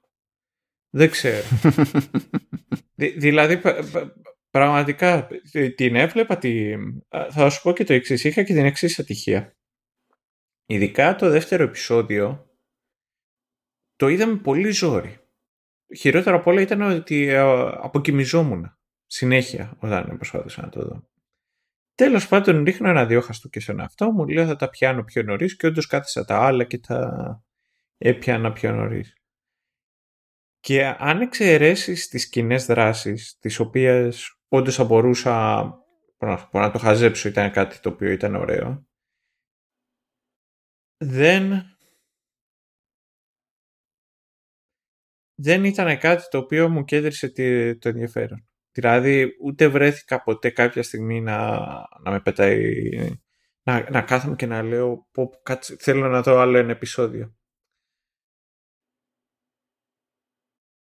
αδυνατό να πιστέψω ότι δεν υπάρχει ζουμί και σε βάθος χρόνου. Γι' αυτό το λόγο κάθισα και στάθηκα στην αρχή και είπα το ότι ε, δεν είχαν budget. Φαίνεται ότι έχει ψωμί. Αλλά δεν αρκεί μονάχα το CGI. Αν μέσω του CGI μπορούμε να αφιερώσουμε χρόνο σε άλλα πλατό και σε άλλα μέρη που να προχωράει καλύτερη ιστορία και να έχει περισσότερο ψωμί και ζουμί, ναι. Τώρα, ε, ο Σρέιμπερ ήταν καλός Τζον. Δεν θα σου πω ότι δεν ήταν καλός Τζον. Γενικότερα αυτό το κόνσεπτ, το ότι σε μεγαλώνουν λέγοντάς σου ψέματα και αρχίζεις και συνειδητοποιείς ότι είχες καταπιεσμένα συναισθήματα και αναμνήσεις και όλα αυτά. Απ' τη μία μου άρεσε προς το τέλος που ενώ είχε δεχτεί τόσες προδοσίες ο Τζον είχε τη δυνατότητα να εμπιστευτεί την Κορτάνα. Ε... Απ' την άλλη ρε παιδί μου εσένα σου φάνηκε ότι ως χαρακτήρας είχε μια ουσιαστική εξέλιξη; Γιατί ναι μεν μια άλφα εξέλιξη την είχε, αλλά ουσιαστική δεν νομίζω. Κοίτα, αυτός που ξέρει από τα παιχνίδια θα σου πει ότι αυτή είναι η μεγαλύτερη και πιο απότομη εξέλιξη που έχει δει στο Master Chief ever. ε, κοίτα, εγώ αυτό το δικαιολογώ από την άποψη ότι όλα αυτά και για την πάρτι του ακόμα είναι καινούρια και είναι στημένο έτσι. Δηλαδή είναι, ε, αντιμετωπίζει πράγματα που δεν έχει ξαναντιμετωπίσει ποτέ στη ζωή του ως, ως προσωπικότητα. Και πρέπει να σταθεί πιο μόνος από ποτέ πλέον παρότι έχει την κορτάνα διότι προηγουμένως στην ουσία ξέρεις το άστρο που τον οδηγούσε ήταν η Χάλζη και είναι ό,τι πει η Χάλζη. Σε κάποια φάση κιόλας, παρότι του είχαν μπει ιδέες, ε, έδειχνε να μην την πιστεύετε τόσο τους υπολείπους αξιωματικούς αλλά πήγαινε και ε, έλεγε ακριβώς το παιδί μου αυτά που του παίρνουν το μυαλό στη Χάλζη θεωρώντας ότι η Χάλζη τουλάχιστον είναι έμπιστη. Ε, ελπίζω να μην ευτελιστεί παρακάτω η, η φάση και αν είναι να πώς να σου πω, να έχει ζουμί το πράγμα παραπέρα ασχέτως του lore, δηλαδή πρέπει να χτιστεί πολύ πιο καλά δηλαδή και να έχουμε μεγαλύτερη βαρύτητα σε αυτό το αλυσιβερίσει με την κορτάνα. Ειδικά δε, από τη στιγμή που έγινε η επιλογή σε αυτή τη σειρά, η κορτάνα να είναι μέσα στο κεφάλι του και να μην μπορεί να βγει. Εκτός αν μας το πούν αλλιώς τελείως ότι μετά βρήκαμε έναν τρόπο να βγει. Διότι στο, ε, στα, στα παιχνίδια είναι, κάτι, είναι σαν ένα αξεσουάρ που κουμπώνει στο κράνος και υπάρχουν σενάρια στα οποία απλά είσαι χωρίς την κορτάνα. Αυτό σημαίνει ότι αν υποθέσουμε ότι γίνεται κάτι πολύ στραβό με την κορτάνα, στα παιχνίδια μπορείς να την ξεφορτωθείς. Ε, από το κράνος σου τουλάχιστον. Εδώ πέρα δεν είναι τόσο εύκολο. Οπότε ναι. ξέρεις το να υπάρχει μια κόντρα σημαίνει άλλο πράγμα στη σειρά σε σχέση με το παιχνίδι. Ναι, είναι και εκεί πέρα υπάρχει μια προοπτική. Ναι. Αλλά θα δούμε. Εντάξει. Δεν ξέρω τώρα γιατί μπορεί να τα κάνουν και σκατά. Κοίτα, ε, συμφωνούμε σίγουρα στο ότι όλο το κομμάτι με Madrigal ήταν ε, μπουρδα. Δηλαδή μόνος του λόγος που το άντεχα ήταν επειδή ήταν cool τυπάκι ο Σόρεν, ας πούμε. Ναι, αυτό και μετά δεν ξέρω, παιδί μου. Δεν ε, αντιλαμβάνομαι το πόσο, το πώς επηρεάζει το Dune όλα τα, τα sci-fi, αλλά αυτό με τους Mystics και να πας εκεί στο Μανδριγάλ και υπάρχει... Ρε παιδί μου, θες να σου πω κάτι; Μπορεί να, έχω, να μου έχει μείνει τώρα και τραύμα και να είναι η ηλικία μου που με κάνει να είμαι έτσι πιο πορωμένος με κάποια με συγκεκριμένα πράγματα. Αλλά θα σου πω το εξής. Το ωραιότερο πράγμα που πήγε να κάνει ποτέ sci-fi ήταν ε, ο Ryan Johnson στο δικό του Star Wars όταν ε, είπε ότι, ο Ray, ότι η Ray είναι ένας nobody. Και μου κάνει ιδιαίτερη εντύπωση όταν γυρνάς και μου λες ότι δεν είναι και κομμάτι του παιχνιδιού. Για ποιο λόγο Φερρυπίν πρέπει να είναι ο Master Chief; Κάποιος ο οποίος είναι chosen one. Τι έχει μια ιδιαίτερη ικανότητα αυτό το οποίο τον κάνει, πώς να σου πω, εκγενετής και όχι κάτι το οποίο του, προσφέρουν, του προσθέσανε. Δηλαδή δεν είναι ότι είναι απλά super soldier, αλλά είναι και τόσο μοναδικός διότι μπορεί να καταλάβει τα artifacts και να τα ενεργοποιήσει. Αυτό είναι το ένα. Ε, το ίδιο ισχύει και με το Μαντριγάλ, διότι πραγματικά ας μου πει κάποιος για ποιο λόγο θα πρέπει να είναι οικογενειακό, ένα, και μετά δύο, ε, να είναι και μυστικιστικό. Αυτό το οποίο με τρελαίνει επίσης ήταν το ότι αυτή μία, ένα κράτος, μία πικία η οποία ήθελε να απεξαρτω, απεξαρτοποιηθεί από ένα γενικευ... από, να πω, από ένα δομημένο και με συγκεκριμένες αρχές ε, πολίτευμα έχει για αρχηγό το πρώτο άντρα μιας οικογένειας. Δηλαδή... Α, α, α, τώρα, τώρα ναι, ναι, ναι, ναι, ναι, ναι. Κάτσε, σε παρακαλώ, είναι κορεάτης, έτσι πάνω τα πράγματα. Είναι, Εγώ δεν μπορώ να καταλάβω. Λοιπόν, κοίτα, μπορώ να φανταστώ πιθανές εξηγήσεις, αλλά δεν αλλάζει το point σου. Το point σου στέκει και πάλι δηλαδή. Δεν υπάρχει. Γενικά αυτό είναι ένα γενικότερο, είναι ένα γενικότερο πρόβλημα που έχω με τις κινήσεις που γίνανε σε αυτή τη σειρά διότι κάποιος κάπου αποφάσισε ότι κάποιοι παραλληλισμοί με την πραγματικότητα πρέπει να γίνουν οπωσδήποτε και ότι αυτό είναι που θα κάνει το, το υλικό που υπάρχει από το Halo πιο προσιτό και σε αυτό διαφωνώ απίστευτα. Απίστευτα. Και δεν, ε, εκφράζεται καλύτερα ή χειρότερα τέλος πάντων στο όλο, στο όλο το κομμάτι αυτό που ισχύει με Madrigal αλλά πηγαίνει και πηγαίνει και παραπέρα. Δηλαδή κάποιοι τσιτώσανε ας πούμε που λέει γιατί δείχνει ότι η UNSC μπορεί να είναι και τέτοιο δεν είναι τόσο καλή και τα λοιπά. Παιδιά αυτό ισχύει και στο κανονικό το lore ξεκολλάτε τα μυαλά σας δεν είναι δηλαδή μπορεί να μην ισχύει με τον ίδιο τρόπο ακριβώς αλλά μη λέμε μπουρδες. Αλλά πρόσεξε τώρα, είναι από τη μία είναι η Covenant που αυτοί και αν είναι ε, μυστικιστές ας πούμε ε, πιο ανατολίτικου στυλ ακόμη είναι τελείως θεοκρατία και υποτίθεται ξέρεις ότι αυτό στέκεται απέναντι στον πολιτισμό των ανθρώπων που είναι οργανωμένοι ναι, ναι. αυτονόμαστε με τις επιστήμες υπάρχει ένας θεωρητικός ορθολογισμός αλλά και κινησμός που θα πει κάποιος ότι πολλές φορές πηγαίνουν και πακέτο αυτά, αλλά τέλος πάντων δεν έχει σημασία αυτό.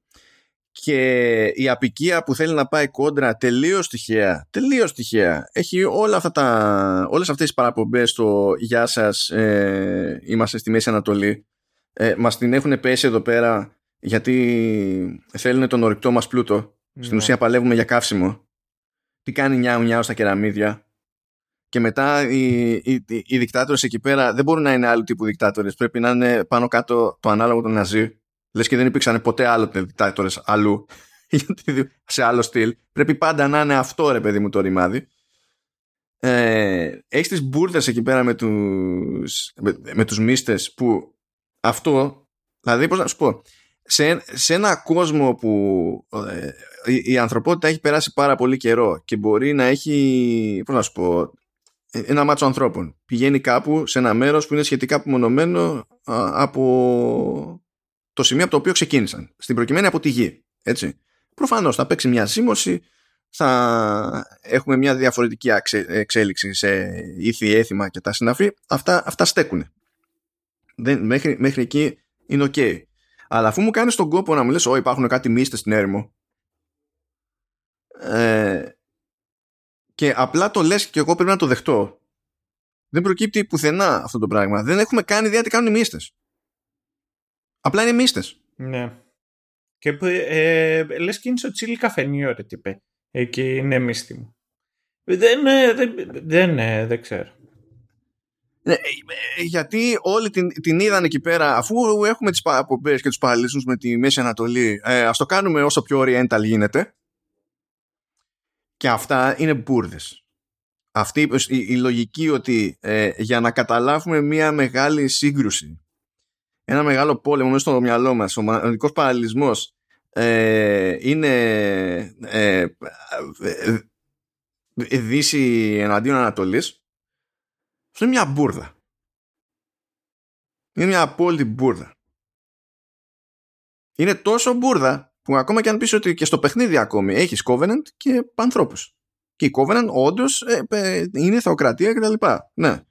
Ακόμα και αυτό στα παιχνίδια κάποια στιγμή σπάει. Σαν, σαν μοτίβο σπάει. Γιατί έχουμε εξελίξεις και στις δύο πλευρές υποτίθεται. Και αναρωτιόμουν πώς είναι δυνατόν μετά από τόσα χρόνια και με τη 343 από πάνω να κρατάει τα μπόσικα ώστε τουλάχιστον να μην πάνε όλα περίπατο να καταλήγουμε σε κάτι τόσο τόσο φορμουλαϊκό. Και πήγαινε να δω τους creators παύλα showrunners οι οποίοι πλέον δεν είναι με τη, με τη σειρά. Ο ένας έφυγε ε, πριν προβληθεί η σειρά ο άλλος, ε, μάλλον ο άλλος έφυγε πάνω που θα ξεκινούσε να, να γυρίζει και ο άλλος έφυγε με την ολοκλήρωση καλά, και δεν θυμάμαι ποιος είναι μετά ναι εντάξει ε, άμα δεις τι έχουν κάνει αυτοί οι δύο, ο ένας είναι ο Stephen Kane. Ο Stephen Kane, το πιο μεγάλο που έχει κάνει προηγουμένως είναι το The Last Ship, εντάξει. Και από εκεί και πέρα, κάτι επεισόδια Major Crimes, κάτι επεισόδια ξέμπαρκα στο The Closer, ένα επεισόδιο Alias, ένα επεισόδιο NCIS. Που όλα, όλα αυτά, όλα αυτά, ακόμα και το The Closer που έχει μαζέψει βραβεία και τα λοιπά, είναι από άψη δομής είναι προ- προβλεπέ παραγωγές για network television που λέμε. Ναι. Ε, Disney. Ας το πούμε. Ε, Kyle Killen που είναι ο δεύτερος η φάση είναι παρόμοιο. Πα- παρόμοια. Δηλαδή έχει ένα story by στο Fear Street Part 1 που είναι στο Netflix. Το story by δεν σημαίνει ότι το έγραψε. Σημαίνει ότι έφτιαξε το outline. Στο, στο The Awakening που είναι πρόσφατη σειρά έχει λέει το original idea για τέσσερα επεισόδια. Ούτε καν το story για τέσσερα επεισόδια. Ε, δηλαδή είναι, κα- ε, δεν έχει προλάβει να γράψει πολλά πράγματα. Θα πει τώρα κάποιος, ωραία, δεν είναι υπερέμπειρη, ξέρω εγώ και τέτοια. Έτσι. Ε, Πώς θα γίνει κάποιος έμπειρος, Δεν πρέπει να χωθεί κάπου και τα συναφή. Ναι, με, ναι. Εγώ Όταν είδα ποιοι είναι οι creators, παύλα showrunners, δεν είπα, Α, επειδή είναι αυτοί θα, είναι, θα γίνουν στραβές επιλογές. Αλλά βλέποντας εδώ πέρα Ναι. τι πειράξανε, εμένα μου δείχνει ότι αυτοί ή ξέρω εγώ, μπορεί ενδεχομένως και κάποιοι producers που να είναι από τη μία από την άλλη μεριά, ποιος ξέρει, αν θα είναι από Showtime κάποιος καλωμένο, αν θα είναι από Paramount κάποιος καλωμένο. Δεν έχω ιδέα, δεν μπορούμε να ξέρουμε τώρα. Αλλά πού να το χρεώσω; Κι εγώ. Ξέρω εγώ. Είναι λίγο περίεργο. Και είναι, ε, είναι, είναι κρίμα όταν βλέπω τέτοιες παρεμβάσεις που δεν είναι παρεμβάσεις στο lore, είναι, είναι παρεμβάσεις στη, ε, στο πώς θες να πεις τέλος πάντων αυτά τα πράγματα που θες να πεις, που στηρίζονται έτσι κι αλλιώς στο lore. Και το κάνεις, λες και έχεις να απευθυνθείς σε παιδάκια, ξέρω εγώ. Που δεν είναι και σειρά που είναι για παιδάκια, Ναι, διότι ναι. εντάξει, Γιατί Κόβονται δείχνει κάτι τον κεφάλι, κόλλο κόβονται. του Master Chief. Εννοείται δεν είναι και παιδί. Δείχνει τον κόλο του, βέβαια. Δείχνει τον κόλο του. Ε, δείχνει εξαήλωση εκεί ενός Μαρίν από ένα Νίτλερ. δηλαδή έχει πραγματάκια που- τα οποία δεν πάνε για παιδικά. Έτσι. Και ευτυχώς, ευτυχώς, έτσι, που επιβιώνει σε γενικές γραμμές το κόνσεπτ του Master Chief, περιέργως μου έκατσε καλά η Kai. Ναι. ε, που ενώ πάει να κάνει μια παρόμοια πορεία με τον Master Chief από την άποψη ότι αρχίζει και ε, έχει συναισθήματα, κάνει δεύτερη σκέψη και, και τα συναφή δεν το έκανε με τε- τε- ε, το έκανε χωρίς να γίνει καρικατούρα τουλάχιστον αυτή την εντύπωση μου έδινε σε αντίθεση με τον Master Chief ας πούμε που σφιγγότανε με αυ- οτιδήποτε ήταν πρωτόγνωρο για τον ίδιο εκείνη το είχε πάρει από την ανάποδη ας πούμε ήταν ενθουσιασμένη με οτιδήποτε μόνο και μόνο επειδή ήταν καινούριο ας πούμε ε, και δεν με χάλασε αυτός ως μια εναλλακτική πορεία προς το ίδιο σημείο, ας το πούμε έτσι. Η Χάλζη μέχρι στιγμής είναι καλή, καλά και η ηθοποιός είναι καλή για την περίσταση. Και η Χάλζη είναι super duper σημαντικός χαρακτήρας στο lore. Ε, η Χάλζη στο lore του Halo είναι, είναι level Αλκιβιάδης. Α, είναι, είναι, είναι τέτοιο. Δηλαδή έχει πολύ ζουμί από πίσω η Χάλζη. ναι. Πολύ ζουμί. Και όντας η δημιουργός των Spartans, εννοείται ότι και μόνο που εστιάζει σαν σειρά ή ως παίκτη σε σε οτιδήποτε έχει να κάνει με Spartans, είσαι καταδικασμένος να αισθάνεσαι έναν άλλο δεσμό τέλος πάντων Ναι. με το concept τη Χάλζη. Έτσι. Και έχει και εκεί πέρα όντως πολύ ζουμί να, να παίξει. Και μπορείς να πεις και πράγματα και για την οτροπία της της Χάλζη που λέει και όλα σε κάποια φάση έχω εδώ πέρα ένα ε, ένα quote κάτσε να το βρούμε το, κάτσε να το βρω γιατί κάνα scroll σε αυτό το σημείο λέει η Χάλη σε κάποια φάση any challenge to the status quo is always thought to be mad bad and morally reprehensible until people see the benefits με, αυτό το, με αυτή την ιδέα τε- αυτή την ιδέα την παρατά σε ικανά χέρια και γίνονται παπάδες. Αλλά όλο, όλο αυτό κρέμεται από το αν θα βρεις κανένα χέρι. Ναι, το ναι, ναι. κλάβες, δηλαδή. Ναι, ναι, συμφωνώ. Είναι δύσκολη καλοκαιρική. Ε, και, και, μ, να πω και μια άλλη πραγματικότητα. Έχει γίνει και πιο δύσκολη η τηλεόραση τις εποχές μας. Με την έννοια το ότι γίνεται τέτοια κα- τόσο της κακομήρας για να βγουν και σειρές και καλές σειρές και ακριβές σειρές που δεν νομίζω ότι είναι τόσο εύκολο να βρεις και κανένα χέρια. Υπάρχει πολύ περισσότερος ανταγωνισμός σχετικά με το ποιος θα πάρει το ταλέντο και θα το πάρει και θα το φέρει. Ε, απ' την άλλη, δεν βλέπεις κιόλας ε, rise to the occasion. Να δεις δηλαδή κάποιος ο οποίος έχει ένα άλλο budget ή είναι μικρότερο όνομα να, να σκάσει και να κάνει κάτι πιο ύποπτο. Και δεν κάψανε λίγα χρήματα έτσι. Απλά τους κόστησε παραπάνω από όσο θα τους κόστιζε, ακριβώς επειδή είχαν και τα θέματα που είχαν στη διαδρομή, ας πούμε. Μμμ. Αλλά νομίζω ότι ένα από τα, εμ- από τα εμπόδια τα οποία έχουμε τη σημερινή ημέρα και, το, και αυτό έχει να κάνει τελείως με τη αποκλειστικά με το format με το οποίο καταναλώνουμε τηλεόραση είναι το ότι είναι τόσο το ρίσκο και έχουν ποντάρει τόσο πολύ ώστε να βγουν τα συνδρομητικά μοντέλα που δεν πρόκειται να παίρνουν ρίσκο στο να φτιάξουν κάτι καινούργιο. Υπάρχουν τόσο περισσότερες απαιτήσεις πλέον στις μέρες μας που πραγματικά δεν ξέρω. Δεν ε, νομίζω... Καλά, και πριν δεν ήταν εύκολα γιατί σε Network TV ε, ε, ε, ε, σε κρεμόσουν από το τι θα πετύχει σε συγκεκριμένο δημογραφικό, διότι αυτό επηρεάζει την τιμή στις διαφημίσεις. Ναι, ναι, ναι. Εντάξει, δηλαδή δεν ήταν πριν ότι ήταν καλύτερα. Όχι, αλλά νομίζω ότι είναι τώρα πολύ πιο απαιτητικό. Τώρα έχουμε, έχουμε περάσει από χρόνια με πολύ καλή τηλεόραση και άσχετα με το τι απαιτεί το business model και μια νέα πραγματικότητα στην αγορά ε, έχει αλλάξει πάρα πολύ και το τι απαιτεί ο κόσμος. Για να, ε, ειδικά τι απαιτεί για να σε θεωρήσει ότι, έκανε, ε, να θεωρήσει ότι έκανες και πραγματικά ξεχωριστή δουλειά, έτσι. Και όσο έχουν τα πράγματα, και αυτό είναι από τα περίεργα της υπόθεσης, μπορείς να πεις ότι από άποψη ξέρω εγώ, τηλεοπτικής μεταφοράς από video game, αυτή τη στιγμή που μιλάμε, το Halo είναι ότι καλύτερο έπαιξε ποτέ. Ναι. Αλλά αυτό που μόνο του δεν φτάνει. Σε live action, σε live action, γιατί μπορούμε να μιλήσουμε μετά και να κάνουμε case και για το Arcane. Ε, εγώ θα έλεγα και για το Castlevania. Ναι, για animation είναι, Ναι. είναι αλλιώς το, το. Έχουμε περισσότερες Ναι. επιλογές και πέρα, αλήθεια είναι. Οτιδήποτε δεν είναι Resident Evil, τέλος πάντων. Συνέχισε. Ναι. και είναι ε, το τηλεοπτικό αυτό Halo είναι καλύτερο από τις περισσότερες κινηματογραφικές μεταφορές video game Μμ. είναι αλλά επειδή το επίπεδο εκεί πέρα ήταν τόσο χαμηλό για πάρα πολλά χρόνια αυτή τη στιγμή που μιλάμε οι καλύτερες κινηματογραφικές μεταφορές video game είναι τα Sonic οπότε καταλαβαίνετε δεν είναι φοβερή καν δήλωση αστείο. δεν είναι καν αστείο. Ε, και Detective Pikachu. Αλλά τι το πιάνεις. Σω- Πιάνεις σωστό. τα Pokemon σαν παιχνίδια ή σαν ε, σειρά. Δεν ξέρω. Anyhow.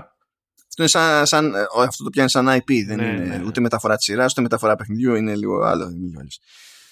Α, οπότε ε, ε, το ότι ξεχωρίζει σε σχέση με πολλές άλλες προσπάθειες αυτού του στυλ, με αυτή την κατεύθυνση, είναι καλό.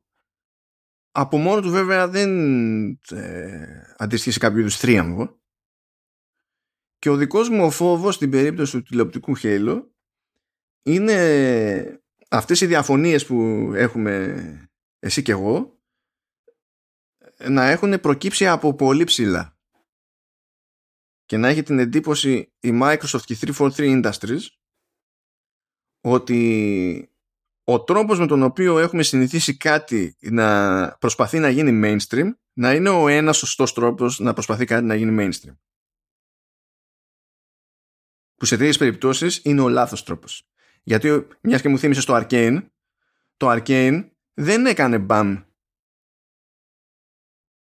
ε, ε, ε, επειδή ε, φρόντισε ρε παιδί μου να είναι για τον καθένα. Ναι. Ναι. Που από άποψη πλοκής και τα λοιπά κατα- μπορείς να πεις ότι παρέμεινε ευνόητο και τα συναφή ώστε να μπορεί να είναι εύπεπτο για τον καθένα. Αλλά σαν παραγωγή δεν προσπάθησε να είναι αυτό που θα ήθελε το NBC για να βγάζει λεφτά πέμπτη βράδυ. Ναι. Ναι, όχι, όχι, όχι, συμφωνώ. Και καλό είναι να ξεφύγουμε από αυτήν την οτροπία αν παίζει, που ένας αυτός ξέρει και από πού ξεκινάει, γιατί είπαμε, η παραγωγή αυτή είναι πάρα, πάρα πολύ ταλαιπωρημένη. Έχει αλλάξει η ίδια η Microsoft στην πορεία και είναι σημαντικό το IP αυτό για τη Microsoft γενικότερα. Δηλαδή αν έχει ένα πράγμα που μπορεί να το κάνει να το χρησιμοποιήσει κάπως έτσι είναι αυτό. δεν μπορείς να πεις έχει και τα Gears of War ξέρω και διάφορα τέτοια. Okay, αλλά το Halo είναι το πιο safe bet γιατί είναι αυτό που έχει τα, τις βαθύτερες ρίζες μέχρι στιγμής. Αλλά τέλος πάντων. Με αυτά και με αυτά ναι, και εγώ δεν ξέρω τι να υποθέσω για τη συνέχεια. Δεν ξέρω τι να περιμένω. Δηλαδή φοβάμαι να περιμένω κάτι καλύτερο. Ε, λυπάμαι να περιμένω κάτι χειρότερο. δεν, είναι, δεν είναι μάπα. Όχι, δεν είναι μάπα. Ε, στα σημεία που είναι καλό, δηλαδή ιδίως σε action και το κομμάτι, η προσοχή που έχει δοθεί ρε παιδί μου στο αισθητικό της υπόθεσης και τα λοιπά είναι πάρα πολύ καλό εκεί που είναι καλό είναι πάρα πολύ καλό αλλά κάνει κάποια λάθη τα οποία ε, είναι τόσο προβλεπέ που ήδη, δηλαδή όχι τώρα, εδώ και χρόνια ε, είναι τηλεοπτικά κλισέ στην προσέγγιση του σήματος ενός κόσμου τέτοιου ας πούμε. Πραγματικά την όλη φάση με το «Γεια σας είναι και το Madrigal εδώ για να δούμε το monitor στο τέλος» ήταν απαράδεκτο. Και φαντάσου για μένα που δεν ήξερα και τι είναι το monitor. Ε, να, να σου πω τώρα, σε, σε κάποια φάση ε, γιατί το ζήτημα είναι να, να βρεθεί το Halo, έτσι. Και γίνεται λόγος μέσα στη σειρά, ρε παιδί μου, ότι δεν ξέρουμε αυτό τι είναι ακριβώς. Είναι όπλο, δεν είναι όπλο και τα λοιπά. Ε, υπονοείται ότι είναι όπλο. Ναι, τι, γενικά είναι όπλο. Αλλά, ok. Okay. Just so you know. Α, το ότι σου πετάει και το monitor ανοίγει κάποιους, κάποιους δρόμους στο Madrigal. Μπορεί να υπονοεί ότι ο πλανήτης εκεί πέρα έχει μέσα του κάποιο, κάπου, κάτι κρύβει Halo. Μπορεί να σημαίνει κάτι τελείως άλλο. Ότι υπάρχει μια εγκατάσταση εκεί που κρύβει τους Flood, που είναι μια τυχή σκέψη της Bungie που έχει χοντρικά εξαφανιστεί από τα παιχνίδια ευτυχώς. Μπορεί να θέλει να το έχει ως αφορμή ώστε να πεις ότι κάποιος πηγαίνει εκεί κάτω στο, στο πηγάδι και βρίσκει την εγκατάσταση και τότε ανοίγει το lore και βλέπει ότι υπάρχουν και αυτοί που χτίσανε αυτές τις εγκαταστάσεις και δεν ξέρουν ποιοι είναι. Ναι. Α, κατάλαβα τότε και για το... Ναι, κατάλαβα. Για το, ε, για το expanse ναι. που έλεγα. Ναι. Ε, εξού και ο, αυτός ο παραλληλισμός. Και έχει, έχει zoom το, αυτό σε αυτό το πράγμα. Το θέμα είναι ότι αν αυτός είναι ο στόχος σου, το ότι πέταξε ένα υπονοούμενο με το monitor που το έχω καταλάβει εγώ που έπαιζα το παιχνίδι, δεν προσέφερε τίποτα στη σειρά. Τίποτα. Δηλαδή, αν ε, πηγαίναμε στην επόμενη σεζόν και ξαφνικά μου έδειχνες εκεί υπάρχει μια απικία και υπάρχει ένα πεγάδι και βγήκε ένα monitor, κάποιος το πήρε χαμπάρι και άρχισαν να ψάχνουν και βρήκανε, θα έχεις πετύχει ακριβώς το ίδιο πράγμα. Ναι, ναι, ναι. Νομίζω ότι ήταν afterthought. Δηλαδή, κάτσε να του ρίξουμε και ένα πηγάδι για να, το, να μην ε, φάμε τελείως το χρόνο του. Και επειδή τρως χρόνος σε αυτή την idea, καταλήγει, ξέρω εγώ, η Παραγκόσκη, που δεν είναι μούφα χαρακτήρας ε, στο, στο lore, να είναι μούφα χαρακτήρας. Γιατί είναι ο μόνος τρόπος να λειτουργήσει. Επειδή έχει, πετάγεται που και που και είναι απλά το, το, το παίζει βαρύ πεπόνια. Εντάξει, δεν. Οκ. Πρέπει να ακούγομαι πιο αρνητικός από όσο είμαι εντωμεταξύ. Ναι, ναι, ναι, ναι, ναι, αυτό βλέπω και εγώ. βασικά και νευρίστηκε κάποια στιγμή. Ε... Το οποίο δεν είναι και. Ε, δεν είναι ναι, ίδιο του χαρακτήρα μου καθόλου. Το, ε, του χαρακτήρα σε αυτό. τι. Τώρα λες και δεν σε ξέρω. Ε, αυτά νομίζω. Ευχάριστες ή δυσάρεστες. Μάλλον αυτές ήταν οι ειδήσεις. Ναι. Τι να πω. Καλή μας τύχη, ξέρω εγώ. Καλύτερη επιτυχία την επόμενη φορά. Α, όχι, καλά να είμαστε παιδιά, ναι, για την επόμενη φορά είναι καλό το ότι κινούμαστε προς τα εκεί με, και βγαίνουν περισσότερες παγωγές και από video games, διότι ε, σίγουρα είναι κάτι το οποίο εμείς οι δύο αγαπάμε και είμαστε σίγουροι και ότι μερικοί από εσάς που μας ακούτε το αγαπάτε κιόλας. Λίγα και παραπάνω, αλλά νομίζω ότι είναι κιόλα ωραίο να καταφέρει και η τηλεόραση να, να πάρει και κάποια στοιχεία που έχουν τα, τα video games, τα video games ως μέσο αφήγησης και να τα καταφέρει με, με το δικό της τρόπο να τα περάσει ε, σε αυτό το καινούργιο format. Αλλά μέχρι τότε να είχαμε να λέγαμε και να έχουμε να πούμε. Λοιπόν. Τώρα η επόμενη μας ελπίδα σε και τέτοιου ε, μεταφορά είναι το, το The Last of Us. Ε, αυτή είναι η επόμενη μας. το Resident του, ναι, του, του Netflix. Ελπίδα είπα, ελπίδα. το, είδα, το άλλο είναι σκετοπίδα, οπότε ναι. Ε, ναι. Arrivederci. Αυτά και θα τα πούμε ως συνήθως με το ρυθμό μας. Καλή συνέχεια και περαστικά.